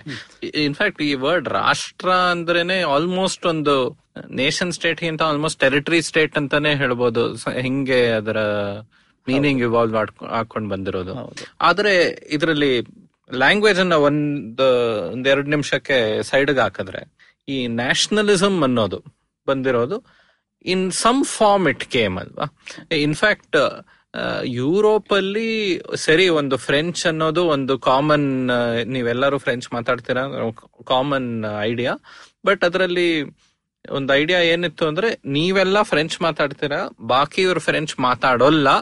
ಸೊ ಒಂದು ಎಕ್ಸ್ಕ್ಲೂಡ್ ಮಾಡೋ ತರ ಒಂದು ಅಟೆಂಪ್ಟು ಇತ್ತು. ಸೊ ಒಂದು ಬೌಂಡ್ರಿ ಫಾರ್ಮ್ ಮಾಡಿ, ನೀವೆಲ್ಲ ಫ್ರೆಂಚ್ ಅವರೆಲ್ಲ ಫ್ರೆಂಚ್ ಅಲ್ಲ. ಆದ್ರೆ ಇಂಡಿಯಾನಲ್ಲಿ ಆಲ್ಮೋಸ್ಟ್ ಈ ತರ ನೀವು ಗೋಖಲೆ ಅವ್ರದ್ದು ನೋಡಿ ರನಾಡೆ ಬೇರೆಯವ್ರದ್ದೆಲ್ಲ ಆಲ್ಮೋಸ್ಟ್ ಅವರ ನ್ಯಾಷನಲಿಸಂ ಬಗ್ಗೆ ಮಾತಾಡುವಾಗ ಆಲ್ಮೋಸ್ಟ್ ಅದು ಯೂನಿವರ್ಸಲ್ ಹ್ಯೂಮನಿಸಂ ತರಾನೇ ಆಗೋಗತ್ತೆ. ಯಾಕಂದ್ರೆ ನಮ್ ದೇಶನೇ ಎಷ್ಟು ದೊಡ್ಡದು ನೀವು ನಮ್ ದೇಶದಲ್ಲಿ ನೀವ್ ಎಲ್ಲಾರು ಒಂದೇ ನೀವೆಲ್ಲರೂ ಒಂದೇ ರಾಷ್ಟ್ರಕ್ಕೆ ಬಿಲಾಂಗ್ ಆಗ್ತೀರಾ ಅಂದ್ರೆ ಯು ಆರ್ ಆಲ್ಮೋಸ್ಟ್ ಸೇಯಿಂಗ್ ನೀವೆಲ್ಲರೂ ಜನರು. So therefore you are equal ಅಲ್ವಾ? ಸೊ ಆಲ್ಮೋಸ್ಟ್ ಹೆಂಗೆ ವೆಸ್ಟ್ ಅಲ್ಲಿ ರೆನೈಸಾನ್ಸ್ ಪೀರಿಯಡ್ ಅಲ್ಲಿ ಹ್ಯೂಮನಿಸಮ್ ಅದೆಲ್ಲ ಬಂತು. ಆಲ್ಮೋಸ್ಟ್ ನಮ್ ನ್ಯಾಷನಲಿಸಮ್ ಆ ತರ ಆ ತರದ ಒಂದು ಅಂದ್ರೆ ನಾವು ಯುರೋಪಿನ ಕಥೆ ಮಾತಾಡ್ಬೇಕಾದ್ರೆ ನ್ಯಾಷನಲಿಸಂ ಅನ್ನೋದು ಬರೀ ಐಡಿಯಾ ಅಲ್ಲ. ಅದೊಂದು ಸಾಮಾಜಿಕ ವಾಸ್ತವವನ್ನ ಚಿತ್ರಿಸುವುದಕ್ಕೆ ಬೇಕಾದಂತಹ ಒಂದು ಟೂಲ್ ಅನ್ನೋ ರೀತಿಯಲ್ಲಿ ಮಾತಾಡಿದ್ವಲ್ಲ. ನಮ್ಮಲ್ಲಿ ನ್ಯಾಷನಲಿಸಂ ಅನ್ನೋದು ಯಾವ ಸಾಮಾಜಿಕ ವಾಸ್ತವವನ್ನು ಕುರಿತಿರುವ ಚಿತ್ರಣ ಅಲ್ಲ. ಅದು ಕೇವಲ ಒಂದು ಕೊಲೋನಿಯಲ್ ಎಲಿಟ್ ಏನಿದೆ ಅವರು ತಮ್ಮ ಸಂದರ್ಭವನ್ನು ಅರ್ಥ ಮಾಡ್ಕೊಳ್ಳೋದಕ್ಕೆ ಕಲಿತಂಥ ಒಂದು ಹೊಸ ರೀತಿಯ ಚಿಂತನೆ ಅದು. ಅಂದ್ರೆ ಒಂದು ಒಂದು ಒಂದು ಹೊಸ ರೀತಿಯ ಮಾತು ಮಾತುಗಾರ. ಇಟ್ಸ್ ಅದಕ್ಕೆ ನಾನು ಅದನ್ನ ಇಂಗ್ಲೀಷಲ್ಲೇ ಹೇಳ್ತಿರ್ತೀನಿ ಯಾವಾಗ it's a new way of talking it's not a new theory of things ಅಂತ. ಹ್ಮ್. ಅದರಿಂದ ಸಮಾಜಕ್ಕೆ ಏನ್ ತರ ಇಂಪ್ಯಾಕ್ಟ್ ಆಯ್ತು? ಯಾಕಂದ್ರೆ ನೀವ್ ಹೇಳ್ತಾ ಇರೋ ತರ ತುಂಬಾ ಸತಿ ಜನ ನಮ್ ಜಾತಿ ಏನು ನಾವ್ ಎಲ್ಲಿ ಹುಟ್ಟು ಬೆಳೆದ್ವಿ, ಅದ್ರ ಬಗ್ಗೆನೇ ಯೋಚನೆ ಮಾಡ್ತಾ ಇದ್ದಾರೆ ಐಡೆಂಟಿಟಿ ಅಂದ್ರೆ. ಆದ್ರೆ ನೀವು ಭಾರತೀಯರು ಅಂತ ನೀವು ಒಪ್ಕೋಬೇಕಂದ್ರೆ, ಅದನ್ನೆಲ್ಲ ಬಿಟ್ಟು ಇಲ್ಲ, ಅದೆಲ್ಲ ಬಿಟ್ಟು ಇದೊಂದು ದೊಡ್ಡ ಐಡಿಯಾ ಇದೆ ಭಾರತ ಅಂತ ನಾನಾ ಭಾರತಕ್ಕೆ ಸೇರ್ಕೊಂಡಿದ್ದೀನಿ ಅಂತ ಒಂದು ಐಡಿಯಾ ಬರ್ಬೇಕಲ್ವಾ? ಅಟ್ಲೀಸ್ಟ್ ಹಂಡ್ರೆಡ್ ಪರ್ಸೆಂಟ್ ಎಲ್ಲರಿಗೂ ಬರ್ಲಿಲ್ಲ ಅಂದ್ರೆ ಇವತ್ತು ಇಂಡಿಯಾನಲ್ಲಿ ಆತರ ಫ್ಯೂ ಇನ್ಸ್ಟೆನ್ಸಸ್ ಅಪಾರ್ಟ್ ಆತರ ಏನ್ ಸಪರೇಟಿಸಮ್ ಅಂತ ಏನಿಲ್ಲ ಅಲ್ವಾ? ಕರ್ನಾಟಕ ನಾವೇ ಬಿಟ್ಟು ಹೋಗ್ತೀವಿ. ಟೆಕ್ಸಸ್ ಅಲ್ಲೆಲ್ಲ ಆಗತ್ತೆ ಯು ಎಸ್ ಅಲ್ಲಿ. ಅದು ಸ್ವಲ್ಪ ಜೋಕೆ ಅದು. ಆದ್ರೆ ಆತರ ತುಂಬಾ ಯೋಚನೆ ಬರೋಲ್ಲ. ಜಮ್ಮು ಅಂಡ್ ಕಾಶ್ಮೀರ್ ಸ್ವಲ್ಪ ಬಿಟ್ಬಿಟ್ರೆ. ಸೊ ಏನೋ ಮಾಡಿದ್ರಲ್ವಾ? ಈ even if it was only in talking did it change the minds in some way ಯಾವ ಮಟ್ಟದಲ್ಲಿ ಅಂತ ಹೇಳೋದು ಕಷ್ಟ. ಅಂದ್ರೆ ಒಂದು ಮಟ್ಟದಲ್ಲಿ ಹೌದು ನೀವು ಹೇಳಿದ ಹಾಗೆ. ಅಂದ್ರೆ ಇವತ್ತು ನಾವೆಲ್ಲರೂ ನಮ್ಮ ಭವಿಷ್ಯವನ್ನ ಭಾರತದಲ್ಲಿ ನೋಡ್ತೀವಿ. ನಮ್ಮ ಭವಿಷ್ಯವನ್ನ ನಮ್ಮ ಜಾತಿಯಲ್ಲಾಗ್ಲಿ ಇನ್ನೊಂದರಲ್ಲಾಗ್ಲಿ ಮತ್ತೊಂದರಲ್ಲಾಗ್ಲಿ ನೋಡಲ್ಲ. ಅದು ಯಾಕೆ ಅಂದ್ರೆ ಒಂದ್ ರೀತಿಯಲ್ಲಿ ನಮ್ಮ ಸಾಮಾಜಿಕ ಜೀವನ ಮತ್ತು ಆರ್ಥಿಕ ಜೀವನ ಒಂದ್ ರೀತಿ ಟ್ರಾನ್ಸ್ ಲೋಕಲ್ ಆಗಿದೆ. ಹೌದಾ? ಸರ್ಕಾರ ಒಂದೇ ಇದೆ. ಸರ್ಕಾರ ಒಂದೇ ಇದೆ. ಇವೆಲ್ಲ ಇದೆ. ಅಂದ್ರೆ ನನ್ನ ಮಾತಿನ ತಾತ್ಪರ್ಯ ಏನು ಅಂದ್ರೆ ಈಗ ಇದನ್ನ ಹತ್ತಿರದಿಂದ ನೋಡಿದ್ರೆ ನೀವು ಹೇಳ್ದಾಗ ಕಾಣುತ್ತೆ. ಸುಮಾರು ಒಂದು ಒಂದು ಐವತ್ ಸಾವಿರ ಅಡಿ ಮೇಲಿಂದ ನೋಡಿ ಒಂದು ಸ್ಯಾಟಲೈಟ್ ಇಮೇಜ್ ತರ. ಒಂದು ದೊಡ್ಡ ಭೂಪ್ರದೇಶದಲ್ಲಿ ಒಂದು ಸರ್ಕಾರವನ್ನು ನಡೆಸಬೇಕು. ಜನರಿಗೆ ಇದು ತಮ್ಮ ಅಗತ್ಯಗಳಿಗಾಗಿ ಇರುವಂತದ್ದು ಮತ್ತು ನಾವೆಲ್ಲರೂ ಇದರಲ್ಲಿ ಒಟ್ಟಿಗೆ ಇದ್ದೀವಿ ಇಲ್ಲದಿದ್ರೆ ಸಮಸ್ಯೆ ಆಗುತ್ತೆ. ನಮ್ಮ ಹಿತಾಸಕ್ತಿಗಳು ಇನ್ನೊಬ್ಬರ ಹಿತಾಸಕ್ತಿಗಳು ಇವನ್ನೆಲ್ಲ ನಾವು ನಿಭಾಯಿಸೋದಕ್ಕೆ ಒಂದು ಒಂದು ರೀತಿಯ ನಾಗರಿಕವಾದ ಒಂದು ವ್ಯವಸ್ಥೆ ಇರಬೇಕು. ಸುಮ್ಮನೆ ಒಬ್ರ ಕತ್ತಿಗೆ ಇನ್ನೊಬ್ಬರ ಕೈ ಅಂತ ಆಗಬಾರದು. ಇಂಥದ್ದೊಂದು ವ್ಯವಸ್ಥೆ ಬೇಕು. ಆಧುನಿಕ ಪ್ರಪಂಚದಲ್ಲಿ.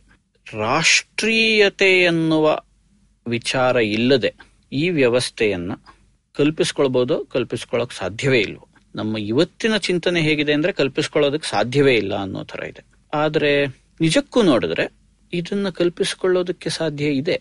ಬರೀ ಕಲ್ಪಿಸ್ಕೊಳ್ಳೋದಕ್ಕಲ್ಲ ಐತಿಹಾಸಿಕವಾಗಿಯೂ ಈ ಸಾಧ್ಯತೆ ಇತ್ತೀಚೆಗಷ್ಟೇ ಅತಿ ದೊಡ್ಡ ಸಾಧ್ಯತೆಯಾಗಿತ್ತು ವಾಸ್ತವವಾದ ಸಾಧ್ಯತೆಯಾಗಿತ್ತು. ನಾನು ಎಂಪೈರ್ಸ್ ಅಂತ ಹೇಳದ್ನಲ್ಲ ಹತ್ತೊಂಬತ್ತನೇ ಶತಮಾನದ ಕೊನೆಯವರೆಗೂ ಇದ್ದ ಎಂಪೈರ್ಗಳು ಈ ರೀತಿಯ ವ್ಯವಸ್ಥೆಗಳು. ಅವು ಬಹಳ ಉದಾರವಾದ ವ್ಯವಸ್ಥೆಗಳು. ಅಲ್ಲಿ ಯಾರು ಈ ರಾಷ್ಟ್ರ ಈ ಅಸ್ಮಿತೆ ಈ ಐಡೆಂಟಿಟಿ ಈ ರೀತಿಯ ಮಾತಿನ ಅಗತ್ಯವೇ ಇರಲಿಲ್ಲ. ಅಂದ್ರೆ ಓ ಹಾಗಾದ್ರೆ ಏನು ಈಗ ನಿಮ್ಗೆ ಇನ್ನೊಂದೆರಡು ಸಾಮ್ರಾಜ್ಯಗಳು ಬರ್ಬೇಕಾ? ಅವೆಲ್ಲ ಬೇರೆ ಪ್ರಶ್ನೆ. ಹೋಗಿದ್ದು ವಾಪಸ್ ಸಾಮ್ರಾಜ್ಯದಲ್ಲಿ ಸಕ್ಸೆಸ್ ಮುಖ್ಯವಾಗಿತ್ತು. ಪ್ರಾಸ್ಪೆರಿಟಿ ಅವರು ಅವರ ಅಟ್ಲೀಸ್ಟ್ ಚೋಸನ್ ಸಿಟಿಸನ್ಸ್ಗೆ ಏನ್ ಡೆಲಿವರ್ ಮಾಡೋಕೆ ಅವರ ಶಕ್ತಿ ಇತ್ತು ಅದ್ರ ಮೇಲಿತ್ತಲ್ವಾ ಅದ್ರ ಮೇಲಿತ್ತು. ಮತ್ತು ಮುಖ್ಯವಾಗಿ ಸಾಮ್ರಾಜ್ಯಗಳು ಕಟ್ಟಿದ ಕಲ್ಚರ್ ಏನಿದೆ ಅದು ಕಾಸ್ಮೋಪಾಲಿಟನ್ ಕಲ್ಚರ್. ಅಂದ್ರೆ ನನಗೆ ಅಹಮದಾಬಾದಿನ ಬಗ್ಗೆ ಅಲ್ಲಿ ಅಲ್ಲಿಯ ಬಗ್ಗೆ ಸಂಶೋಧನೆ ಮಾಡಿರುವಂತಹ ಹಲವಾರು ಜನಗಳು ಹೇಳ್ತಾರೆ. ಇತ್ತೀಚಿನವರೆಗೂ ಅಂದ್ರೆ ಕಳೆದ ನೂರು ನೂರೈವತ್ತು ವರ್ಷದವರೆಗೂ ಹ್ಮ್. ಅಹಮದಾಬಾದ್ ಒಂದು ಕಾಸ್ಮೋಪಾಲಿಟನ್ ನಗರ. ಕಾಸ್ಮೋಪಾಲಿಟನ್ ನಗರ ಅಂದ್ರೆ ಇವತ್ತಿನ ರೀತಿಯಲ್ಲಿ ಎಲ್ಲರೂ ಫ್ಯಾಷನಬಲ್ ಆಗಿರ್ತಾರೆ ಅಂತ ಅಷ್ಟೇ ಅಲ್ಲ. ನೀವು ಅಲ್ಲಿಯ ಮುಖ್ಯವಾದ ಪೇಟೆ ಬೀದಿಯಲ್ಲಿ ನಡ್ಕೊಂಡು ಹೋದ್ರೆ ಅರ್ಧ ಗಂಟೆಯಲ್ಲಿ ಸುಮಾರು ಇಪ್ಪತ್ತು ದೇಶದ ಪ್ರಜೆಗಳನ್ನು ನೋಡ್ತಿದ್ರಿ ನೀವು. ವ್ಯಾಪಾರ ಮಾಡ್ತಿರೋರು. ಮೊರಕ್ಕೋ ಇಂದ ಬಂದಿದ್ದಾರೆ ಇರಾನ್ ಇಂದ ಬಂದಿದ್ದಾರೆ ಹಿಂದೂಕುಶದಿಂದ ಆ ಕಡೆಯಿಂದ ಬಂದಿದ್ದಾರೆ. ಈ ಕಡೆ ಯಾವುದೋ ಸೌತ್ ಈಸ್ಟ್ ಏಷ್ಯಾ ಈಸ್ಟ್ ಆಫ್ರಿಕಾದ ಹಲವಾರು ಕಡೆಗಳಿಂದ ಬಂದಿದ್ದಾರೆ. ಅರೇಬಿಯಾದ ಬೇರೆ ಬೇರೆ ದೇಶಗಳಿಂದ ಬಂದಿದ್ದಾರೆ ಪರ್ಷಿಯಾದಿಂದ ಬಂದಿದ್ದಾರೆ. ಎಲ್ಲರೂ ಅಹಮದಾಬಾದಲ್ಲಿದ್ದಾರೆ ಮತ್ತು ಈಗ ಮಧ್ಯಯುಗದಲ್ಲಿ ಅಹಮದಾಬಾದ್ನಂತ ಒಂದು ಊರು ಪ್ರಪಂಚದ ಆರನೇ ದೊಡ್ಡ ಊರೋ ಏನೋ ಆಗಿತ್ತಂತೆ ಶಹರೋ ಏನೋ ಆಗಿತ್ತಂತೆ. ಗಾಂಧಿ ನೆಹರು ಇವರುಗಳನ್ನೆಲ್ಲ ನೋಡಿ ಗೋಖಲೆ ತುಂಬಾ ಕಾಸ್ಮೋಪಾಲಿಟನ್ ಬೌದ್ಧಿಕ ಚಿಂತಕರು ಇವರೆಲ್ಲ. ಅಂದ್ರೆ ಇವರ ಇವರ ಪ್ರಭಾವಲಯ ಎಲ್ಲೆಲ್ಲೋ ಇದೆ ಇವರ ಸ್ನೇಹಿತರು ಎಲ್ಲೆಲ್ಲೋ ಇದ್ದಾರೆ. ಇವತ್ತು ಮತ್ತದಾಗ್ತಾ ಇದೆ. ಆದರೆ ಇದನ್ನ ನಾವು ಮಧ್ಯದಲ್ಲಿ ರಾಷ್ಟ್ರೀಯತೆಯ ಹಂತದ ಚರಿತ್ರೆ ಅಂತ ನಾವ್ ಏನು ಕರಿತೀವಿ ಇಪ್ಪತ್ತನೇ ಶತಮಾನದಲ್ಲಿ ಆ ಹಂತದಲ್ಲಿ ಇದನ್ನು ಕಳ್ಕೊತಾ ಇದ್ವಿ. ಇವತ್ತು ವಾಪಸ್ ಆಗ್ತಿದ್ರು ಇದು ಒಂದು ಬೇರೆ ರೀತಿಯಲ್ಲಿ ಆಗ್ತಿದೆ. ಇದು ಆ ರೀತಿ ಕಾಸ್ಮೋಪಾಲಿಟನ್ ಮಟ್ಟದಲ್ಲಿ ಆಗ್ತಿಲ್ಲ. ಆ ಕಾರಣಕ್ಕೆ ಈಗ ನನಗೆ ಅದೇ ವಿಚಿತ್ರ ಅನ್ಸುತ್ತೆ. ನಮ್ಮ ಶಾಲೆಯ ಇತಿಹಾಸದ ಪುಸ್ತಕಗಳಲ್ಲೆಲ್ಲ ಓದಿದೀವಲ್ಲ ಗಾಂಧಿ ಅವರು ಖಿಲಾಫತ್ ಚಳವಳಿಯ ಬಗ್ಗೆ ಏನೋ ಒಂದು ಕರೆ ಕೊಟ್ಟರು ಅಂತ. ಯೋಚನೆ ಮಾಡಿ ಟರ್ಕಿಯಲ್ಲಿ ಆಗ್ತಿರೋದು ಇದು. ಇಂಟರ್ನೆಟ್ ಇಲ್ಲ ಫೇಸ್ಬುಕ್ ಇಲ್ಲ. ಆದರೆ ಇಡೀ ದೇಶಕ್ಕೆ ಇಂಡಿಯಾದ ಇಡೀ ದೇಶಕ್ಕೆ ಮುಸಲ್ಮಾನರಿಗೆ ಅವರಿಗೆ ಇವರಿಗೆ ಟರ್ಕಿಯಲ್ಲಿ ಆಗ್ತಿರೋ ಖಿಲಾಫತ್ ಚಳವಳಿಯ ಕುರಿತು ಒಂದು ಆಳವಾದ ಜಿಜ್ಞಾಸೆ. ಇವತ್ತಿನ ನಮ್ಮ ದೇಶದಲ್ಲಿ ಟರ್ಕಿಯಲ್ಲಿ ಏನಾದ್ರು ಆದ್ರೆ ನಾವು ಅಷ್ಟು ಗಮನ ಕೊಡಲ್ಲ. ಗಮನ ಕೊಡೋ ಅಗತ್ಯ ಇಲ್ಲ ಅಲ್ವಾ? ಮಾಹಿತಿ ಬೇಗಲೇ ಗೊತ್ತಾಗುತ್ತೆ. ಡೀಟೇಲ್ಸ್ ಜಾಸ್ತಿ ಗೊತ್ತಿರುತ್ತೆ. ಆದ್ರೆ ಇದು ನಮಗೆ ಸಂಬಂಧಪಟ್ಟಿದ್ದು ಅಂತ ಏನು ಅನ್ಸಲ್ಲ ನಮ್ಗೆ. ಯಾಕಂದ್ರೆ ನಮ್ಮ ಇಡೀ ಒಂದು ಥಿಂಕಿಂಗ್ ಹೊರೈಸನ್ ಏನಿದೆ ಇದು ರಾಷ್ಟ್ರೀಯತೆ ಮತ್ತು ರಾಷ್ಟ್ರ ಅನ್ನೋ ಒಂದು ಐಡಿಯಾದ ಒಳಗೆ ಸೇರ್ಕೊಂಡ್ಬಿಟ್ಟಿದೆ. ನಮಗೆ ಅದು ನಮ್ಮ ನಮ್ಮ ಪ್ರಪಂಚ ಅಂತ ಅನ್ಸೋದೇ ಇಲ್ಲ.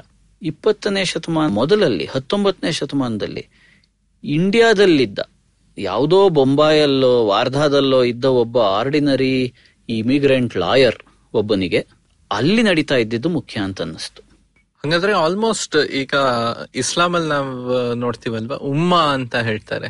ಒಂದು ಗ್ರ್ಯಾಂಡ್ ಇಸ್ಲಾಮಿಕ್ ನೇಷನ್. ಯಾರ್ಯಾರು ಮುಸಲ್ಮಾನರು ಎಲ್ಲಾರು ಒಂದೇ ರಾಷ್ಟ್ರಕ್ಕೆ ಸೇರಿದ್ದು. ಪಾಕಿಸ್ತಾನ್ ತರ ಅಲ್ಲ ಬಟ್ ಅಕ್ರಾಸ್ ದ ವರ್ಲ್ಡ್ ಅಂತ. ಸೊ ಆ ತರ ಒಂದು ಮನೋಭಾವನೆನೂ ಇತ್ತು ಅಲ್ವಾ ತುಂಬಾ ಜನಕ್ಕೆ. ಸೊ ಅಲ್ಲಿ ಖಿಲಾಫತ್ ಅಲ್ಲ ಆಗ್ತಾ ಇದ್ರೇನು ನಾನಿಲ್ಲಿ ಅದ್ರ ಬಗ್ಗೆ ಯೋಚನೆ ಮಾಡಬೇಕು ಅದರಲ್ಲಿ ಪಾರ್ಟಿಸಿಪೇಟ್ ಮಾಡಬೇಕು ನಾನ್ ಆಗ್ಬೋದು ಅಂದ್ರೆ. ಅದೊಂದು ಇತ್ತು. ಹೌದು ಹೌದು. ಅಂದ್ರೆ ಅದು ನೀವು ಈಗ ಹೇಳಿದ್ದು ಒಂದು ಬಹಳ ಸಂಕೀರ್ಣವಾದ ವಿಚಾರ. ಅದಕ್ಕೆ ನಾನು ಅದನ್ನ ತುಂಬಾ ಕಷ್ಟಪಟ್ಟು ಅದನ್ನ ಹೊರಗಿಟ್ಟಿದ್ದೆ. ಅಂದ್ರೆ ನಾವು ಕ್ರಿಶ್ಚಿಯಾನಿಟಿಯ ಕಥೆಯನ್ನು ಹೇಳಿದ್ವಿ. ಇಸ್ಲಾಂ ಅಲ್ಲಿ ಅದು ಹೇಗಾಗುತ್ತೆ? ನನಗೆ ನೇರವಾಗಿ ಗೊತ್ತಿಲ್ಲ ಯಾಕಂದ್ರೆ ನಾನು. ಮತ್ತು ಇನ್ನೊಂದೇನಂದ್ರೆ ಇಸ್ಲಾಮಲ್ಲಿ ಒಂದು ರೀತಿಯಲ್ಲಿ ಆ ವ್ಯವ ಆ ಸ್ಟ್ರಕ್ಚರ್ ಇದೆ ಆದ್ರೆ ಕ್ರಿಶ್ಚಿಯಾನಿಟಿಯ ಈ ಸಾಂಸ್ಥಿಕ ಇತಿಹಾಸದ ರೀತಿಯ ಇತಿಹಾಸ ಇಲ್ಲ. ಅದ್ಯಾವುದೋ ಬೇರೆ ರೀತಿಯ ಇತಿಹಾಸ. ಹೌದು. ಆತರ ಕಲಿಫೆಟ್ ಎಲ್ಲ ಚೇಂಜ್ ಆಯ್ತು ಆಮೇಲೆ ಆಮೇಲೆ ಕಲಿಫೆಟ್ ರೂಲ್ ಮುಗೀತು. ಪ್ಲಸ್ ಬೇರೆ ಬೇರೆ ಸ್ಕೂಲ್ಗಳು ಶುರು ಆಯ್ತಲ್ಲ ನಮ್ ನಾರ್ತ್ ಇಂಡಿಯಾಲ್ ದಿಯೋಬಂದ್ ಸ್ಕೂಲ್ ಅಂತೆ ಆತರ ಸೊ ಅದರ ಇಸ್ಲಾಮಿನ ಹಿಸ್ಟ್ರಿನೇ ಇನ್ನು ಸ್ವಲ್ಪ ಇನ್ನೊಂದು ಸ್ವಲ್ಪ ಬೇರೆ ತರ ಇದೆ. ಆದ್ರೆ ಒಂದಂತೂ ಈ ಕಥೆಯಲ್ಲಿ ನೀವೀಗ ಹೇಳಿದ್ರಿಂದ ಇದನ್ನ ತರ್ತಾ ಇದ್ದೀನಿ. ಜಿನ್ನಾಗೆ ಮುಸಲ್ಮಾನರು ಒಂದು ರಾಷ್ಟ್ರ ಅನ್ನುವ ವಿಚಾರ ಹೊಳೆಯುವ ರೀತಿಯಲ್ಲಿ ಅರ್ಥವಾಗುವ ರೀತಿಯಲ್ಲಿ ಒಬ್ಬ ಹಿಂದೂ ವ್ಯಕ್ತಿಗೆ ಅರ್ಥವಾಗತ್ತೆ ಅಂತ ನನಗೆ ನಂಬಿಕೆ ಇಲ್ಲ. ಅಥವಾ ಗ್ಯಾರಂಟಿ ಇಲ್ಲ. ಹಿಂದೂಗಳು ಒಂದು ರಾಷ್ಟ್ರ ಮತ್ತು ಮುಸಲ್ಮಾನರು ಒಂದು ರಾಷ್ಟ್ರ. ಇದು ನಿಜವೋ ಇಲ್ವೋ ಅವೆಲ್ಲ ಆಮೇಲಿನ ವಿಚಾರ. ಜಿನ್ನ ಹಿಂದೂ ಒಂದು ರಾಷ್ಟ್ರ ಅಂತ ಹೇಳಿದ್ದಾರೆ. ಇನ್ಯಾರಾದ್ರೂ ಒಬ್ರು ಹಿಂದೂ ಮುಸಲ್ಮಾನರು ಒಂದು ರಾಷ್ಟ್ರ ಅಂತ ಹೇಳಿದ್ದಾರೆ. ಹಿಂದೂಗಳು ಇನ್ನೊಂದು ರಾಷ್ಟ್ರ ಅಂತ ಹೇಳಿದ್ದಾರೆ. ಹಿಂದೂಗಳು ಕೆಲವರು ಹಿಂದೂಗಳು ಒಂದು ರಾಷ್ಟ್ರ ಅಂತ ಹೇಳಿದ್ದಾರೆ. ಇವಾಗ್ಲೂ ಮತ್ತೆ ಹೇಳಕ್ ಶುರು ಮಾಡಿದ್ದಾರೆ. ಮುಸಲ್ಮಾನರಿಗೆ ಆ ಉಮ್ಮಾದ ಕಾರಣದಿಂದಲೋ ಅಥವಾ ನಾನು ಈ ಕ್ರಿಶ್ಚಿಯಾನಿಟಿಯ ಕಥೆಯನ್ನು ಹೇಳ್ತೀನಲ್ಲ ಕ್ರಿಶ್ಚಿಯಾನಿಟಿಯ ಕಥೆ ಎಲ್ಲ ಸೆಮೆಟಿಕ್ ಧರ್ಮಗಳಲ್ಲೂ ಸಮಾನವಾಗಿರೋ ಕಾರಣದಿಂದಲೋ ಅದರ ಕೆಲವು ಲಕ್ಷಣಗಳಾದ್ರು ಯಾವುದೋ ಕಾರಣದಿಂದ ಅಂತೂ ಒಂದು ರಾಷ್ಟ್ರ ನಾವು ಒಂದು ರಾಷ್ಟ್ರ ಅಂದ್ರೆ ನೇಷನ್ ಅನ್ನೋ ರೀತಿಯಲ್ಲಿ ಹೆಚ್ಚು ಇಂಟ್ಯೂಟಿವ್ ಆಗಿ ಅರ್ಥವಾಗಬಹುದಾದ ಕಲ್ಪನೆ ಆಗಿರ್ಲಿಕ್ಕೂ ಸಾಕು. ನಾವು ನಾವು ಒಂದು ರಾಷ್ಟ್ರ ಅಂತಂದಾಗ ಬೇರೆ ಏನೋ ಹೇಳ್ತಾ ಇರೋದು ನಾವು. ಅಲ್ಲೊಂದು ದೇವಸ್ಥಾನ ಕಟ್ಟಿ ಇಲ್ಲೊಂದು ಇದು ಮಾಡಿ ಇದು ಮಾಡಿ ಅದು ಮಾಡಿ ಬೇರೆ ಬೇರೆ ಕಾನೂನೆಲ್ಲ ಮಾಡಬೇಡಿ ನಮ್ಗೆ ನಿಮ್ಗೆ ಅಂತ. ನಾವು ಇಲ್ಲಿ ಇಂತಹ ಒಂದು ಜನ ಇದೆ. ಅಂತ ಹೇಳ್ತಿಲ್ಲ. ಇನ್ಫ್ಯಾಕ್ಟ್ ನಾವು ಈ ಇಡೀ ಪಾಡ್ಕಾಸ್ಟ್ ಅನ್ನ ಇನ್ನು ವ್ಯವಸ್ಥಿತವಾಗಿ ಮಾಡಬೇಕು ಅಂದ್ರೆ ಒಂದು ಸಣ್ಣ ಅನುವಾದದ ಒಂದು ಒಂದು ಕೃತಕವಾದ ಡಿಕ್ಷನರಿ ಮಾಡ್ಕೋಬೇಕಾಗಿತ್ತು. ಆದ್ರೆ ತುಂಬಾ ಕೃತಕ ಆಗುತ್ತೆ ಅಂತ ನಾನು ಮಾಡ್ಲಿಲ್ಲ. ಎಲ್ಲೆಲ್ಲಿ ನಾವು ನೇಷನ್ ಅಂತೀವೋ ಅಲ್ಲೆಲ್ಲ ಜಾತಿ ಅನ್ನೋದನ್ನ ಕನ್ನಡದಲ್ಲಿ ಬಳಸಬೇಕು. ಯಾಕೆಂದ್ರೆ ನೇಷನ್ ನ್ಯಾಟ್ಸಿಯಾನ್ ಅನ್ನೋ ಪದದ ಮೂಲ ಇರೋದೇ ಅದರಲ್ಲಿ. ನೇಟಿವ್ ನೇಟಿವಿಟಿ ನೇಷನ್ ಈ ಎಲ್ಲದರಲ್ಲೂ ಈ ನಿರ್ದಿಷ್ಟ ಹುಟ್ಟಿನಿಂದ ಬಂದವನು ಅಂತ ಅರ್ಥ. ಜಾತ ಜಾತಿ. ನಾವು ಈ ಜಾತಿಯವರು ಅಂತ ಹೇಳುವಾಗ ಯಾವ ರೀತಿಯ ಮನೋಭಾವನೆ ಇದೆಯೋ ನಾವು ಈ ನೇಷನ್ ಅವರು ಅಂತ ಹೇಳುವಾಗ ಆ ರೀತಿಯ ಮನೋಭಾವನೆ ಇದೆ. ಆದರೆ ಆ- ಕಾರಣದಿಂದಲೇ ನಾನು ಹೇಳಿದ್ದು ಒಬ್ಬ ಮು- ಮುಸಲ್ಮಾನನಿಗೆ ನಾವೊಂದು ನೇಷನ್ ಅನ್ನೋದು ಬೇರೆ ರೀತಿಯಲ್ಲಿ ಅರ್ಥವಾಗುತ್ತೋ ಅನ್ನುವ ಪ್ರಶ್ನೆಯನ್ನು ಕೇಳ್ಕೊಳ್ಬೇಕು ಅಂತ. ಅಂದ್ರೆ ಅದಕ್ಕೆ ಉತ್ತರ ಎಂಪೆರಿಕಲ್ ಆದ ಸಂಶೋಧನೆಯ ಮೂಲಕ ಹುಡುಕ್ಬೇಕು. ಹೌದು. ಅದರಲ್ಲಿ ಇವರು ವೆಂಕಟ್ ಧೂಲಿಪಾಲ ಅವರದ್ದು ಒಂದು ತುಂಬಾ ಒಳ್ಳೆ ಪುಸ್ತಕ ಬರ್ತಿದ್ದಾರೆ ಕ್ರಿಯೇಟಿಂಗ್ ಅ ನ್ಯೂ ಮೆದೀನಾ ಅಂತ. ಅಂದ್ರೆ ಇವರು ಜಿನ್ನಾ ಮತ್ತೆ ಬೇರೆಯವರು ಯೋಚನೆ ಏನ್ ಮಾಡಿದ್ದಂದ್ರೆ ನಾವು ಈ ಪಾಕಿಸ್ತಾನ್ ರಾಷ್ಟ್ರ ಏನಕ್ಕೆ ಮುಖ್ಯ ಅಂದ್ರೆ ಇನ್ನೊಂದು ಹೊಸ ಮೆದೀನಾ ತರ ಕಟ್ತೀವಿ. ಯಾಕಂದ್ರೆ ಇವರು ಮೊಹಮ್ಮದ್ ಅವರು ಮಕ್ಕಾಯಿಂದ ಅವರು ಹೊರಗೋಗ್ಬೇಕಾಯ್ತು ಮೆದೀನಲ್ಲೇ ಅವರು ಫಸ್ಟ್ ಕಟ್ಟಿದ್ದು ಒಂದು ಕಲಿಫೇಟ್ ತರ. ಸೊ ಅದೇ ತರ ಕಟ್ಟೋಣ ಅಂತ ಒಂದು ಚಿಂತನೆ ಕಲ್ಪನೆ ಅದೆಲ್ಲ ಮಾಡಿ ಆಮೇಲೆ ತುಂಬಾ ಜನಕ್ಕೆ ಅದು ಇಮ್ಯಾಜಿನ್ಡ್ ಕಮ್ಯುನಿಟಿ ಅಂತ ನಾವು ಹೇಳೋವಾಗ ಸಾಕಷ್ಟು ಜನಕ್ಕೆ ಇದ್ರಲ್ಲಿ ಇಮ್ಯಾಜಿನೇಷನ್ ಇದ್ರೆ ಅದು ರಿಯಲ್ ಆಗೋಗತ್ತೆ. ಅಲ್ವಾ? ಅದೇ ಅದೇ ಅದರ ಪವರ್ ಅದು. ಸೊ ಆತರ ಅದ ಆತರ ಎಲ್ಲ ಐಡಿಯಾಸ್ ಉಪಯೋಗಿಸಿ ಅವರು ಪಾಕಿಸ್ತಾನ್ ಐಡಿಯಾ ಕ್ರಿಯೇಟ್ ಮಾಡಿದ್ರು ಅಂತ ಅಂತಾನು ತುಂಬಾ ಜನ ಬರ್ದಿದ್ದಾರೆ. ಸೊ ಅದರದೇ ಇಂಟ್ರೆಸ್ಟಿಂಗ್ ಹಿಸ್ಟ್ರಿ ಸೊ ಕೊನೆಗೆ ನಾವು ಒಂದು ಫ್ಯೂ ಟೇಕ್ ಅವೇಸ್ ಅಂತ ನೋಡಕ್ ಹೋದ್ರೆ ಒಂದು ನೀವು ಹೇಳ್ತಾ ಇರೋದು ಈ ನ್ಯಾಷನಲಿಸಂ ಎಸ್ಪೆಷಲಿ ಭಾಷೆ ಉಪಯೋಗಿಸಿ ರಾಷ್ಟ್ರೀಯತೆ ಅನ್ನೋದು ಯುರೋಪ್ ಅಲ್ಲೇ ಹುಟ್ಟಿದ್ದು ಬರೀ ಆಕ್ಸಿಡೆಂಟ್ ಅಲ್ಲ ಸುಮ್ನೆ ಅಲ್ಲಿ ಹುಟ್ಟಿತು ಅಂತ ಅಲ್ಲ ಅವರ ಸಿಸ್ಟಮ್ ಇಂದಾನೇ ಅದು ಬಂದಿರೋದು ಅಂತ. ಸೊ ನಮ್ಮ ನಮ್ಮ ದೇಶದಲ್ಲಿ ಸಿಸ್ಟಮ್ ಇರೋದೇ ಬೇರೆ. ಸೊ ಈ ತರ ನಮ್ಮ ನಮ್ಮ nationalism what led to independence ಅದೊಂದು ಬೇರೆನೆ ಎಂಟಿಟಿ ಅಂತಾನೆ ಹೇಳ್ಬೋದು ಅಂತ ನೀವ್ ಹೇಳ್ತೀರಾ ಅಲ್ವಾ? ಅದು ವೆಸ್ಟ್ ಯುರೋಪಿಯನ್ ನ್ಯಾಷನಲಿಸಮ್ ಇಂಡಿಯನ್ ನ್ಯಾಷನಲಿಸಮ್ಗೂ ಆ ತರ ಅಷ್ಟು ಸಂಬಂಧ ಇಲ್ಲ. ಆದ್ರೆ ಈಗ ಜನ ಏನ್ ಟ್ರೈ ಮಾಡ್ತಾ ಇದ್ದಾರೆ? ಇವಾಗ ಹಿಂದೂ ನ್ಯಾಷನಲಿಸಮ್ ಆಗ್ಲಿ ಬೇರೆ ಆ ವೆಸ್ಟರ್ನ್ ಐಡಿಯಾ ಉಪಯೋಗಿಸೇ ಟ್ರೈ ಮಾಡ್ತಾ ಇದ್ದಾರಾ? ಹೌದು. ಅದೊಂದು ವಿಚಾರದಲ್ಲಿ ಸ್ವಲ್ಪ ಒಂದ್ ಒಂದ್- ಒಂದು ಒಂದು ನಿಮಿಷ ನಾವು ಸ್ವಲ್ಪ ಗಮನ ಹರಿಸ್ಬೇಕು. ಇಂಡಿಯನ್ ನ್ಯಾಷನಲಿಸಂ ಅಂದ್ರೆ ಈ ಹಿಂದೂ ನ್ಯಾಷನಲಿಸಂ ಇಂಡಿಯನ್ ನ್ಯಾಷನಲಿಸಂ ಅದು ಏನೇ ಇರಲಿ ಇದು ಸಫಲವಾಗಬೇಕು ಅಂದ್ರೆ ಭಾರತದ ಸಂಪ್ರದಾಯಗಳೇನಿವೆ ವಿಕೃತವಾಗತ್ತೆ. ಈಗ ನಾನು ಹೇಳಿದ ಈ ಕಥೆ ನಿಜವೇ ಆಗಿದ್ರೆ ಇದೊಂದು ಇನ್ವರ್ಸ್ ರಿಲೇಷನ್ ಅಂತ ಕರಿಬಹುದು ಭಾರತದ ರಾಷ್ಟ್ರೀಯತೆ ಅನ್ನುವ ವಿಚಾರದಲ್ಲೇ ಈ ದೇಶದ ಹಲವು ಸಂಪ್ರದಾಯಗಳ ವಿಕೃತಿಯು ಇದೆ. ನಮ್ಗೆ ಸದ್ಯಕ್ಕೆ ಕಾಣಿಸ್ತಿಲ್ಲ. ಯಾಕೆಂದ್ರೆ ಸದ್ಯಕ್ಕೆ ಏನಾಗಿದೆ? ಯಾರು ಸಂಪ್ರದಾಯಗಳನ್ನ ರಕ್ಷಿಸಬೇಕು ಅಂತ ಇದಾರೋ ಅವರೇ ರಾಷ್ಟ್ರೀಯತೆಯನ್ನು ಕುರಿತು ವಾದ ಮಾಡ್ತಿದ್ದಾರೆ. ರಾಷ್ಟ್ರೀಯತೆಯ ಪರವಾಗಿ ವಾದ ಮಾಡ್ತಿದ್ದಾರೆ. ಇವತ್ತು ಇದನ್ನ ಉಳಿಸೋದಕ್ಕೆ ಇದು ಒಂದು ಮಾಧ್ಯಮ ಅಂತ ಅನ್ಸಿದೆ. ಸಂಪ್ರದಾಯವನ್ನು ಉಳಿಸೋದಕ್ಕೆ ರಾಷ್ಟ್ರೀಯತೆಯ ಚಿಂತನೆ ಒಂದು ಮಾಧ್ಯಮ ಅಂತ ಅನ್ಸಿದೆ. ಆದ್ರೆ ಮುಂದೆ ಹೋಗ್ತಾ ಹೋಗ್ತಾ ಇದು ಈ ಎರಡರ ನಡುವೆ ಒಂದು ಒಂದು ಕರ್ಷಣೆ. ಅಂದ್ರೆ ನಿಮ್ಮ ಆ ಭಾರತೀಯರು ಅನ್ನೋ ಒಂದು ಐಡೆಂಟಿಟಿ ಪ್ಲಸ್ ನಿಮ್ಮ ಜಾತಿ ಬೇರೆ ಐಡೆಂಟಿಟಿ ಅದರಲ್ಲಿ ಕಾನ್ಫ್ಲಿಕ್ಟ್ ಇದೆ. ನಾನು ಜಾತಿ ಅನ್ನೋದು ಒಂದು. ಆದ್ರೆ ಜಾತಿಯ ಜೊತೆ ಜೊತೆಗೆ ನಾನು ಸಂಪ್ರದಾಯಗಳು ಅಂತ ಹೇಳ್ತಿರೋದು ಯಾಕೆ ಅಂದ್ರೆ ಆ ಸಂಪ್ರದಾಯಗಳನ್ನ ಉಳಿಸಿಕೊಳ್ಳಬೇಕಾದ ಜರೂರು ನಾವೆಲ್ಲರೂ ಒಪ್ಕೊಳ್ತೀವಲ್ವಾ ಒಂದು ಮಟ್ಟದಲ್ಲಿ? ಒಂದು ಮಟ್ಟದಲ್ಲಿ. ಅಂದ್ರೆ ನೀವು ಈ ಸಂಪ್ರದಾಯದಲ್ಲಿ ಇದಿರ್ಬೇಕೋ ಇದಿರಬಾರ್ದೋ ಅದು ಆನಂತರದ್ದು ಹ್ಮ್. ಆದ್ರೆ ನಮ್ಮ ದೇಶದ ಹತ್ತು ಹಲವು ಸಂಪ್ರದಾಯಗಳು ಇಲ್ಲದೇ ಇದ್ರೆ ಅದು ಒಳ್ಳೆಯ ಸ್ಥಿತಿನ ಅಂತ ಕೇಳಿದ್ರೆ ಇಲ್ಲ. ಸಂಪ್ರದಾಯ plus perhaps norms also some norms ಅದಿದ್ದೇ ಇರುತ್ತಲ್ಲ. ನಾರ್ಮ್ಸ್ ಹೇಗಿದ್ರು ನಮ್ಗೊಂದು ಒಂದು ಡೆಮೋಕ್ರೆಟಿಕ್ ಕಾನ್ಸ್ಟಿಟ್ಯೂಷನಲ್ ದೇಶ ಇದೆ ಅಂತ ಸರ್ಕಾರ. ಅದೆಲ್ಲ ಹೊಸ ನಾರ್ಮ್ಸ್ ಅಲ್ವಾ? ಆಲ್ಮೋಸ್ಟ್ ಲಾ ಇಂದ ಬಂದಿರೋದು. ಆದ್ರೆ ಅಟ್ ಅಟ್ಲೀಸ್ಟ್ ಸ್ವಲ್ಪ ಪ್ಲೂರಲಿಸಮ್ ಸ್ವಲ್ಪ ಟಾಲರೆನ್ಸ್ ಆ ತರ ಸ್ವಲ್ಪ ಕೋ ಎಕ್ಸಿಸ್ಟೆನ್ಸ್. ಆ ತರ ನಾಮ್ಸ್ ಇದ್ದೇ ಇದೆ. ಎಲ್ಲಾರು ನನ್ನ ಹತ್ರ ಇರೋ ಜನ ಎಲ್ಲಾರು ನನ್ ತರಾನೇ ಇರಬೇಕು ಅಂತ ಅಂತ ಯಾರು ಅದು ಅದನ್ನೆಲ್ಲ ಡಿಮಾಂಡ್ ಮಾಡೋರು ಯಾರು ಅಂದ್ರೆ ಈ ಹೊಸ ರಾಷ್ಟ್ರವನ್ನು ಕಟ್ಟಕ್ ಹೊರಟಿರೋರು. ಸಂಪ್ರದಾಯವನ್ನು ಉಳಿಸಕ್ ಹೊರಟಿರೋರಲ್ಲ. ಅಲ್ವಾ? ಆದ್ರೆ ಅವ್ರ ಚಿಂತನೆ ಈ ಹೊಸ ರಾಷ್ಟ್ರ ಕಟ್ಟಿದ್ರೆ ನಮ್ ಸಂಪ್ರದಾಯ ಉಳಿಯುತ್ತೆ. ಇನ್ನೂ ಪ್ರಾಸ್ಪರಸ್ ಆಗತ್ತೆ. ಅಂದ್ರೆ ಏನಾಗ್ತಿದೆ? ನಾವು ಸಂಪ್ರದಾಯ ಅಂತ ಕರೆಯೋದನ್ನೇ ಇದು ಇದು ಒಮ್ಮೆ ಆಗಿದೆ. ಪಶ್ಚಿಮದ ರಾಷ್ಟ್ರಗಳಲ್ಲಿ ಇದಾಗಿದೆ. ನಮ್ಮಲ್ಲಿಯೂ ಅದು ಮತ್ತಿನ್ನೊಮ್ಮೆ ಆಗ್ತಿದೆ. ಏನಾಗ್ತಿದೆ ಅಂದ್ರೆ ಸಂಪ್ರದಾಯಗಳನ್ನೆಲ್ಲ ರಾಷ್ಟ್ರೀಯ ಬಳುವಳಿಗಳು ಅಂತ ಪುನಾರೂಪಿಸೋದು. ಮತ್ತು ನೀವು ಸಂಪ್ರದಾಯಗಳನ್ನ ಡಿಫೆಂಡ್ ಮಾಡಬೇಕು ಅಫೆಂಡ್ ಮಾಡಬೇಕು ಅಂತ ಏನೇ ಮಾಡಬೇಕು ಅಂದ್ರು ಅದು ರಾಷ್ಟ್ರೀಯತೆಯ ಲೆನ್ಸ್ ಮೂಲಕ ಮಾಡೋದು. ಹ್ಮ್.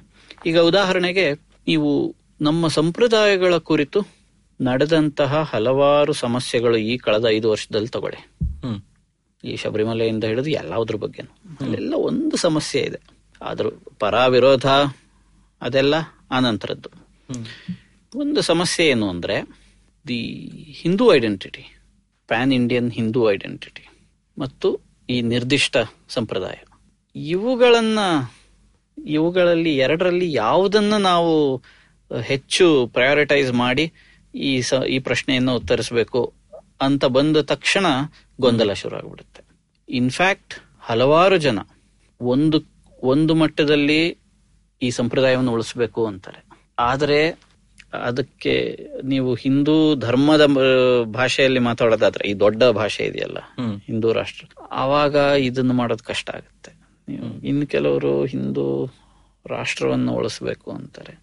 ಅದನ್ನು ಮಾಡಕ್ ಹೋದ್ರೆ ಇದು ಮಾಡೋದು ಕಷ್ಟ ಆಗುತ್ತೆ. ಇವೆಲ್ಲ ಯಾಕೆ ಯಾಕೆ ಆಗ್ತಾ ಇದೆ ಅಂದ್ರೆ ಅಥವಾ ಹೇಗಾಗ್ತಾ ಇದೆ ಅಂದ್ರೆ ಈಗ ನೀವು ಒಂದು ಉದಾಹರಣೆ ಹೇಳಿದ್ರಿ ಮೊದ್ಲೆ ಆ, ಅದ್ವೈತ ಬೌದ್ಧ ಶಂಕರ ಅಂತೆಲ್ಲ. ನಮ್ಮ ಕೆ ವಿ ಅಕ್ಷರ ಅವರು ಇತ್ತೀಚೆಗೊಂದು ಶಂಕರ ವಿಹಾರ ಅಂತ ಒಂದು ಸುಂದರವಾದ ಪುಸ್ತಕ ಬರೆದು ಇದರಲ್ಲಿ ಹಲವು ವಿಚಾರಗಳನ್ನೆಲ್ಲ ಒಂದು ಮಟ್ಟದಲ್ಲಿ ಗಮನಿಸಿದ್ದಾರೆ. ಹಿಂದೂ ರಾಷ್ಟ್ರದ ಆದಿಶಂಕರ ಮತ್ತು ಸಂಪ್ರದಾಯಸ್ಥರ ಆದಿಶಂಕರ.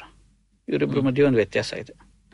ಸಂಪ್ರದಾಯಸ್ಥರ ಆದಿಶಂಕರ ಯಾರು ಅಂದ್ರೆ ಈ ಸೌಂದರ್ಯ ಲಹರಿ ಪೂಜೆ ಪಾಠ ಪುನಸ್ಕಾರ ಆ, ಇನ್ನೇನು ಯಾಗ ಯಜ್ಞ ಹೋಮ ಹವನ ಇವೆಲ್ಲ ಷಡಂಗಗಳು ಅದನ್ನು ಓದ್ದೆ ಇದನ್ನು ಇದನ್ನು ತಿಳ್ಕೊಂಡು ಇದು ಇದು ಒಂದು ರೀತಿಯ ಒಂದು ಕಲಿಕೆಯ ಕ್ರಮದ ಭಾಗ.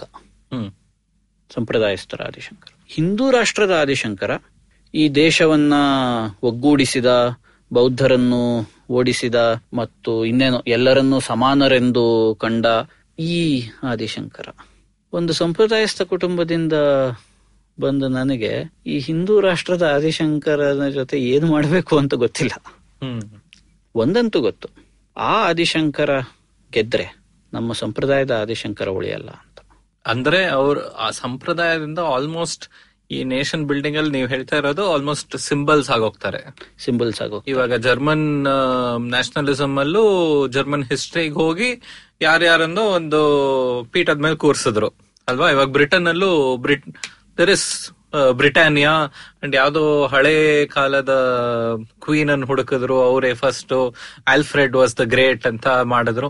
ಸೊ ಆತರ ದೇ ಬಿಕಮ್ ಸಿಂಬಲ್ಸ್ ಆದರೆ ಸಂಪ್ರದಾಯದಲ್ಲಿ there is a living tradition from them ಆ ಸಂಪ್ರದಾಯ ಲಿವಿಂಗ್ ಟ್ರೆಡಿಷನ್ಗೂ ಸಿಂಬಲ್ಗೂ ಕಾನ್ಫ್ಲಿಕ್ಟ್ ಇದೆ. ಕಾನ್ಫ್ಲಿಕ್ಟ್ ಇದೆ. ಅದು ಎಷ್ಟ್ರ ಮಟ್ಟಿಗೆ ಅಂದ್ರೆ ಮೊನ್ನೆ so Gandhi versus Mahatma almost ಹಾಗಂತೇಳಿ. ಅವ್ರ ಜೀವನ ಅವ್ರು ಏನ್ ಮಾಡಿದ್ರು he was a politician among other things ಆದ್ರೆ ಅವ್ರು ಮಹಾತ್ಮ ಆಗೋದ್ರೆ ಅದು ನನಗೆ ಅಹಮದಾಬಾದಿಂದ ಬಂದಿರೋದ್ರಿಂದ ಅದು ಎರಡು ವಿಚಾರ. ಒಂದು ಗಾಂಧಿ ಒಬ್ಬ ಇಂಪೀರಿಯಲ್ ಬ್ರಿಟನ್ನಿನ ರಾಜಕಾರಣಿ. ಒಂದು ರೀತಿಯ ಲಿಬರಲ್ ರಾಜಕಾರಣಿ. ಇನ್ನೊಂದು ಗಾಂಧಿ ಒಬ್ಬ ಆಳವಾದ ದೈವಭಕ್ತ ವೈಷ್ಣವ. ಹ್ಮ್. ಇದು ಗಾಂಧಿ. ಅಹಮದಾಬಾದ್ ಅನ್ನು ನೋಡಿದ ನನಗೆ. ಆದ್ರೆ ಈ ರಾಷ್ಟ್ರೀಯ ಗಾಂಧಿ ಅದು ಬೇರೆನೆ ಗಾಂಧಿ. ಅದನ್ನ ಇಟ್ಕೊಂಡು ಏನು ಮಾಡಬೇಕು ಗೊತ್ತಿಲ್ಲ. ನನಗೆ ಇತ್ತೀಚೆಗೆ ಯಾವ್ದು ಕರ್ನಾಟಕದಲ್ಲೋ ಅಥವಾ ಶಂಕರಾಚಾರ್ಯ ಜಯಂತಿ ಅಂತೇನೋ ಮಾಡಬೇಕು ಅಂತ ಸರ್ಕಾರವೇ ನಿರ್ಧರಿಸಿದೆ ಅಂತೆಲ್ಲ ಅಂತ. ಕೆಲವು ಬ್ರಾಹ್ಮಣ ಸಂಘಟನೆಗಳು ಇವರೆಲ್ಲ ಇದಕ್ಕೆ ಬಹಳ ಖುಷಿ ಪಟ್ಟರು ನನ್ನ ಭಯ ಏನಿತ್ತು ಅಂದ್ರೆ ಈಗ ಇನ್ನು ಮುಂದೆ ಯಾರೋ ಒಬ್ಬ ಲೋಕಲ್ ಎಂ ಎಲ್ ಎ ಅಥವಾ ಒಬ್ಬ ತಹಶೀಲ್ದಾರರು ಬಸ್ ಸ್ಟ್ಯಾಂಡ್ ಪಕ್ಕದ ಶಾಮಿಯಾನದಲ್ಲಿ ಪ್ರತಿ ವರ್ಷ ಒಂದು ಫೋಟೋ ಹಾಕ್ಬಿಟ್ಟು ಇವರು ಶಂಕರಾಚಾರ್ಯ ಅಂತ ಇವರು ನಮ್ಮ ದೇಶದ ಉದ್ಧಾರಕ್ಕಾಗಿ ತುಂಬಾ ಕೊಡುಗೆ ಕೊಟ್ಟಿದ್ದಾರೆ. ಇವರ ವಿಚಾರಗಳನ್ನು ನೀವೆಲ್ಲ ಮನನ ಮಾಡಿಕೊಂಡು ನಮ್ಮ ದೇಶೋದ್ಧಾರಕ್ಕಾಗಿ ಶ್ರಮಿಸಬೇಕು ಅಂತ ಭಾಷಣ ಕೊಟ್ರೆ ನಮ್ಮ ಮನೆಯ, ದೇವರ ಮನೆಯಲ್ಲಿರುವ ಶಂಕರಾಚಾರ್ಯರ ವಿಗ್ರಹಕ್ಕೆ ಸ್ವಲ್ಪ ಅಪಚಾರ ಮಾಡಿದಾಗ ಆಗತ್ತೇನೋ ಅನ್ನೋ ಒಂದು, ಅಂದ್ರೆ ಇದು ನಾನು ಹೇಳ್ತಿರುವಾಗ ಏನೋ ನನ್ನ ಖಾಸಗಿ ವೈಯಕ್ತಿಕ ಸಮಸ್ಯೆ ಅನ್ನೋ ರೀತಿಯಲ್ಲಿ ಹೇಳ್ತಿದ್ದೀನಿ. ಆದ್ರೆ ಇದನ್ನ ಸ್ವಲ್ಪ ವಿಶಾಲವಾಗಿ ನೋಡಿ. ಈ ದೇಶದ ಸಂಪ್ರದಾಯಗಳು ಮುಖ್ಯ ಅನ್ನೋದಾದ್ರೆ ಯಾವುದೇ ಮಟ್ಟದಲ್ಲಿ. ಕನಿಷ್ಠ ಪಾಲಿಸೋದಕ್ಕೆ ಮುಖ್ಯ ಅಂತ ನಿಮಗನ್ನಿಸ್ದಿದ್ರು ಅವುಗಳನ್ನ ತೆಗೆದುಹಾಕಬಾರದು ಅನಗತ್ಯವಾಗಿ ಅನ್ನುವಂಥದ್ದಾದ್ರೂ ಕಾಳಜಿ ಇದ್ರೆ ಅದು ಬಹುಶಃ ಎಲ್ರಿಗೂ ಇರುತ್ತೆ ಅನ್ಸುತ್ತೆ. ಈ ರಾಷ್ಟ್ರೀಯತೆಯ ಮಾತು ಇವುಗಳಿಗೆ ಏನು ಮಾಡ್ತಿದೆ ಅನ್ನೋದ್ರ ಬಗ್ಗೆ ಸ್ವಲ್ಪ ನಾವು ಗಮನ ಹರಿಸ್ಬೇಕು. So it's like they're nationalizing tradition ಅಲ್ವಾ? ಎಕ್ಸಾಕ್ಟ್ಲಿ ಟ್ರೆಡಿಷನ್ ಅದು. ಫಾಲೋಡ್ ಬೈ ವೇರಿಯಸ್ ಫ್ಯಾಮಿಲೀಸ್ ಹೌದು. ಅದಕ್ಕೆ ನನ್ನ ನನಗೆ ಉದಾಹರಣೆ ಯಾವ್ದಂದ್ರೆ ಮತ್ತೆ ನನ್ನ ಫಿಸಿಕ್ಸ್ ಉದಾಹರಣೆಗೆ ಹೋಗ್ಬೇಕು ಅಂದ್ರೆ ಫಿಸಿಕ್ಸ್ ಅನ್ನ ನಿಮಗೆ ಎರಡು ರೀತಿಯಲ್ಲಿ ಕಲಿಸ್ಬೋದು ನಾನು. ಒಂದು ನಿಮ್ಮನ್ನ ಫಿಸಿಸಿಸ್ಟ್ ಮಾಡೋದಕ್ಕೆ. ಅದಕ್ಕೆ ನಿಮಗೆ ಆ ಈಕ್ವೇಶನ್ ಗಳನ್ನ ಸಾಲ್ವ್ ಮಾಡೋದು ಹೇಗೆ ಇನ್ನೊಂದು ಮತ್ತೊಂದು ಇವನ್ನೆಲ್ಲ ಕಲಿಸ್ಬೇಕು. ಆ ಥಿಯರಿಗಳನ್ನ ಡಿರೈವ್ ಮಾಡೋದು ಇನ್ನೊಂದು ಫಿಸಿಕ್ಸ್ ಅನ್ನ ಬಗ್ಗೆ ನಿಮಗೆ ಒಂದು ಸೈಂಟಿಫಿಕ್ ಸ್ಪಿರಿಟ್ ಆಫ್ ಎನ್ಕ್ವೈರಿ ಬೆಳೀಲಿ ನ್ಯಾಷನಲ್ ಡೆವಲಪ್ಮೆಂಟ್ ಆಗಲಿ ಅನ್ನೋ ಕಾರಣಕ್ಕೂ ಕಲಿಸ್ಬೋದು. ಅವಾಗ ನನಗೆ ಇವೆಲ್ಲ ಬೇಕಿಲ್ಲ.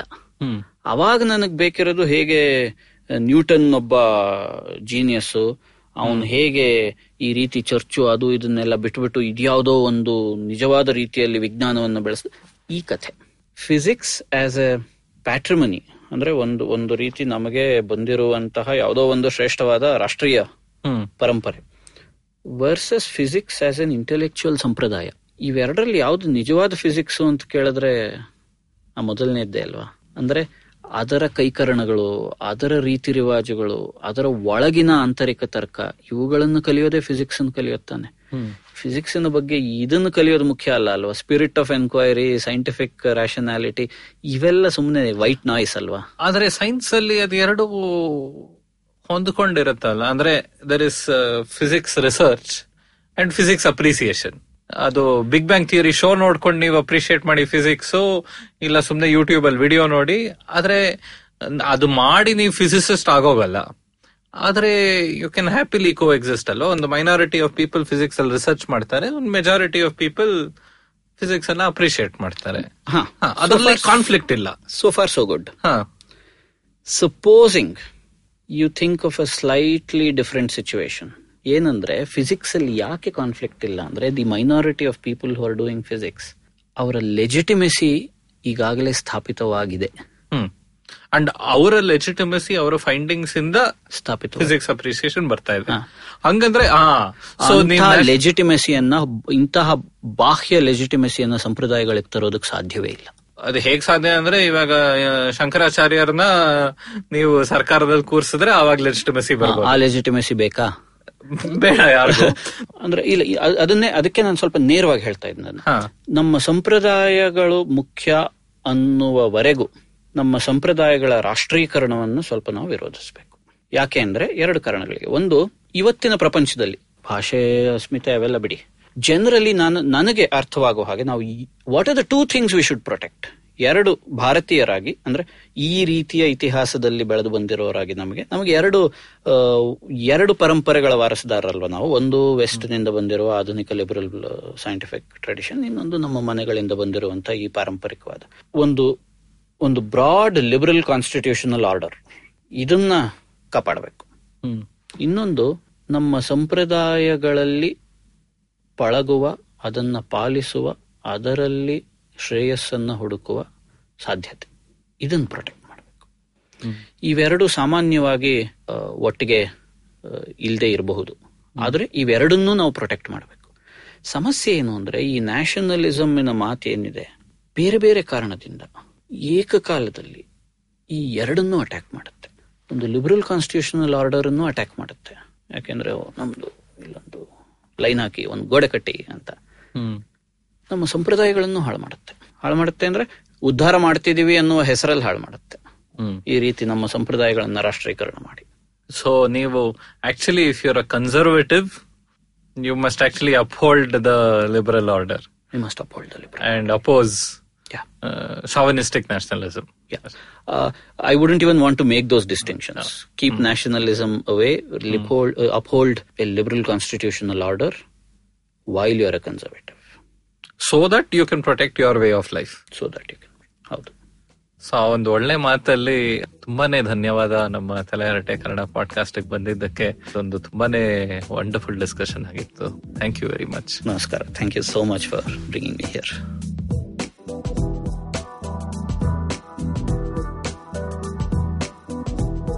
ಇವತ್ತಿನ ಎಪಿಸೋಡ್ ಇಷ್ಟ ಆಯ್ತಾ?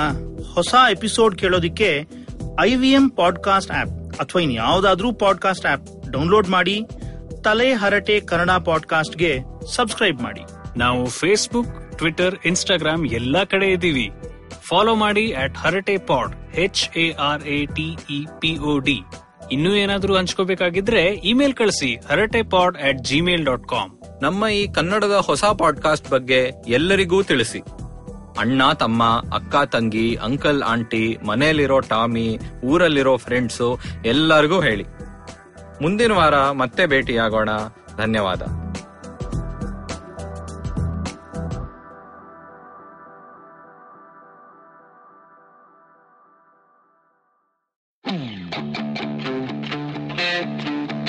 Hey guys, I'm Mikhail Almeida. I host uh, a podcast with my co-hosts Akash Mehta and Siddharth Dureja on the IVM app. It's called What a Player. What a player. W A D D A P L A Y A H because illiterates can't find it on their own. No, and Yeah. the her at the end is very important. What, a player. Yeah. And it comes out every Thursday on the IBM app. Uh, tune in. We discuss everything sports, uh, all sports. Uh, All All sports. sports. Yeah. Mainly cricket, other sport in the middle, sandwich. what happened to your language skills? Don't worry, he talks better on the show. Yeah. it's So- a great show. It has all things, including cricket and uh, things around sports as well. Yeah. And some personal life. As you can see, we're a very united podcast. And if you want to listen to us, tune in to us every Thursday on the IBM Podcast app or ivmpodcast.com. Thursday. Hi, I'm Vishal Gondal, an entrepreneur. I've had the chance to meet and understand how some of the super achievers have hacked their way to success and they have done spectacular innovations. Now I take a closer look at these people's lives to find out what lies beneath the force only on the Vishal Gondal show. Episodes out fortnightly on Wednesdays on the IVM website, app, or your favorite podcasting platform.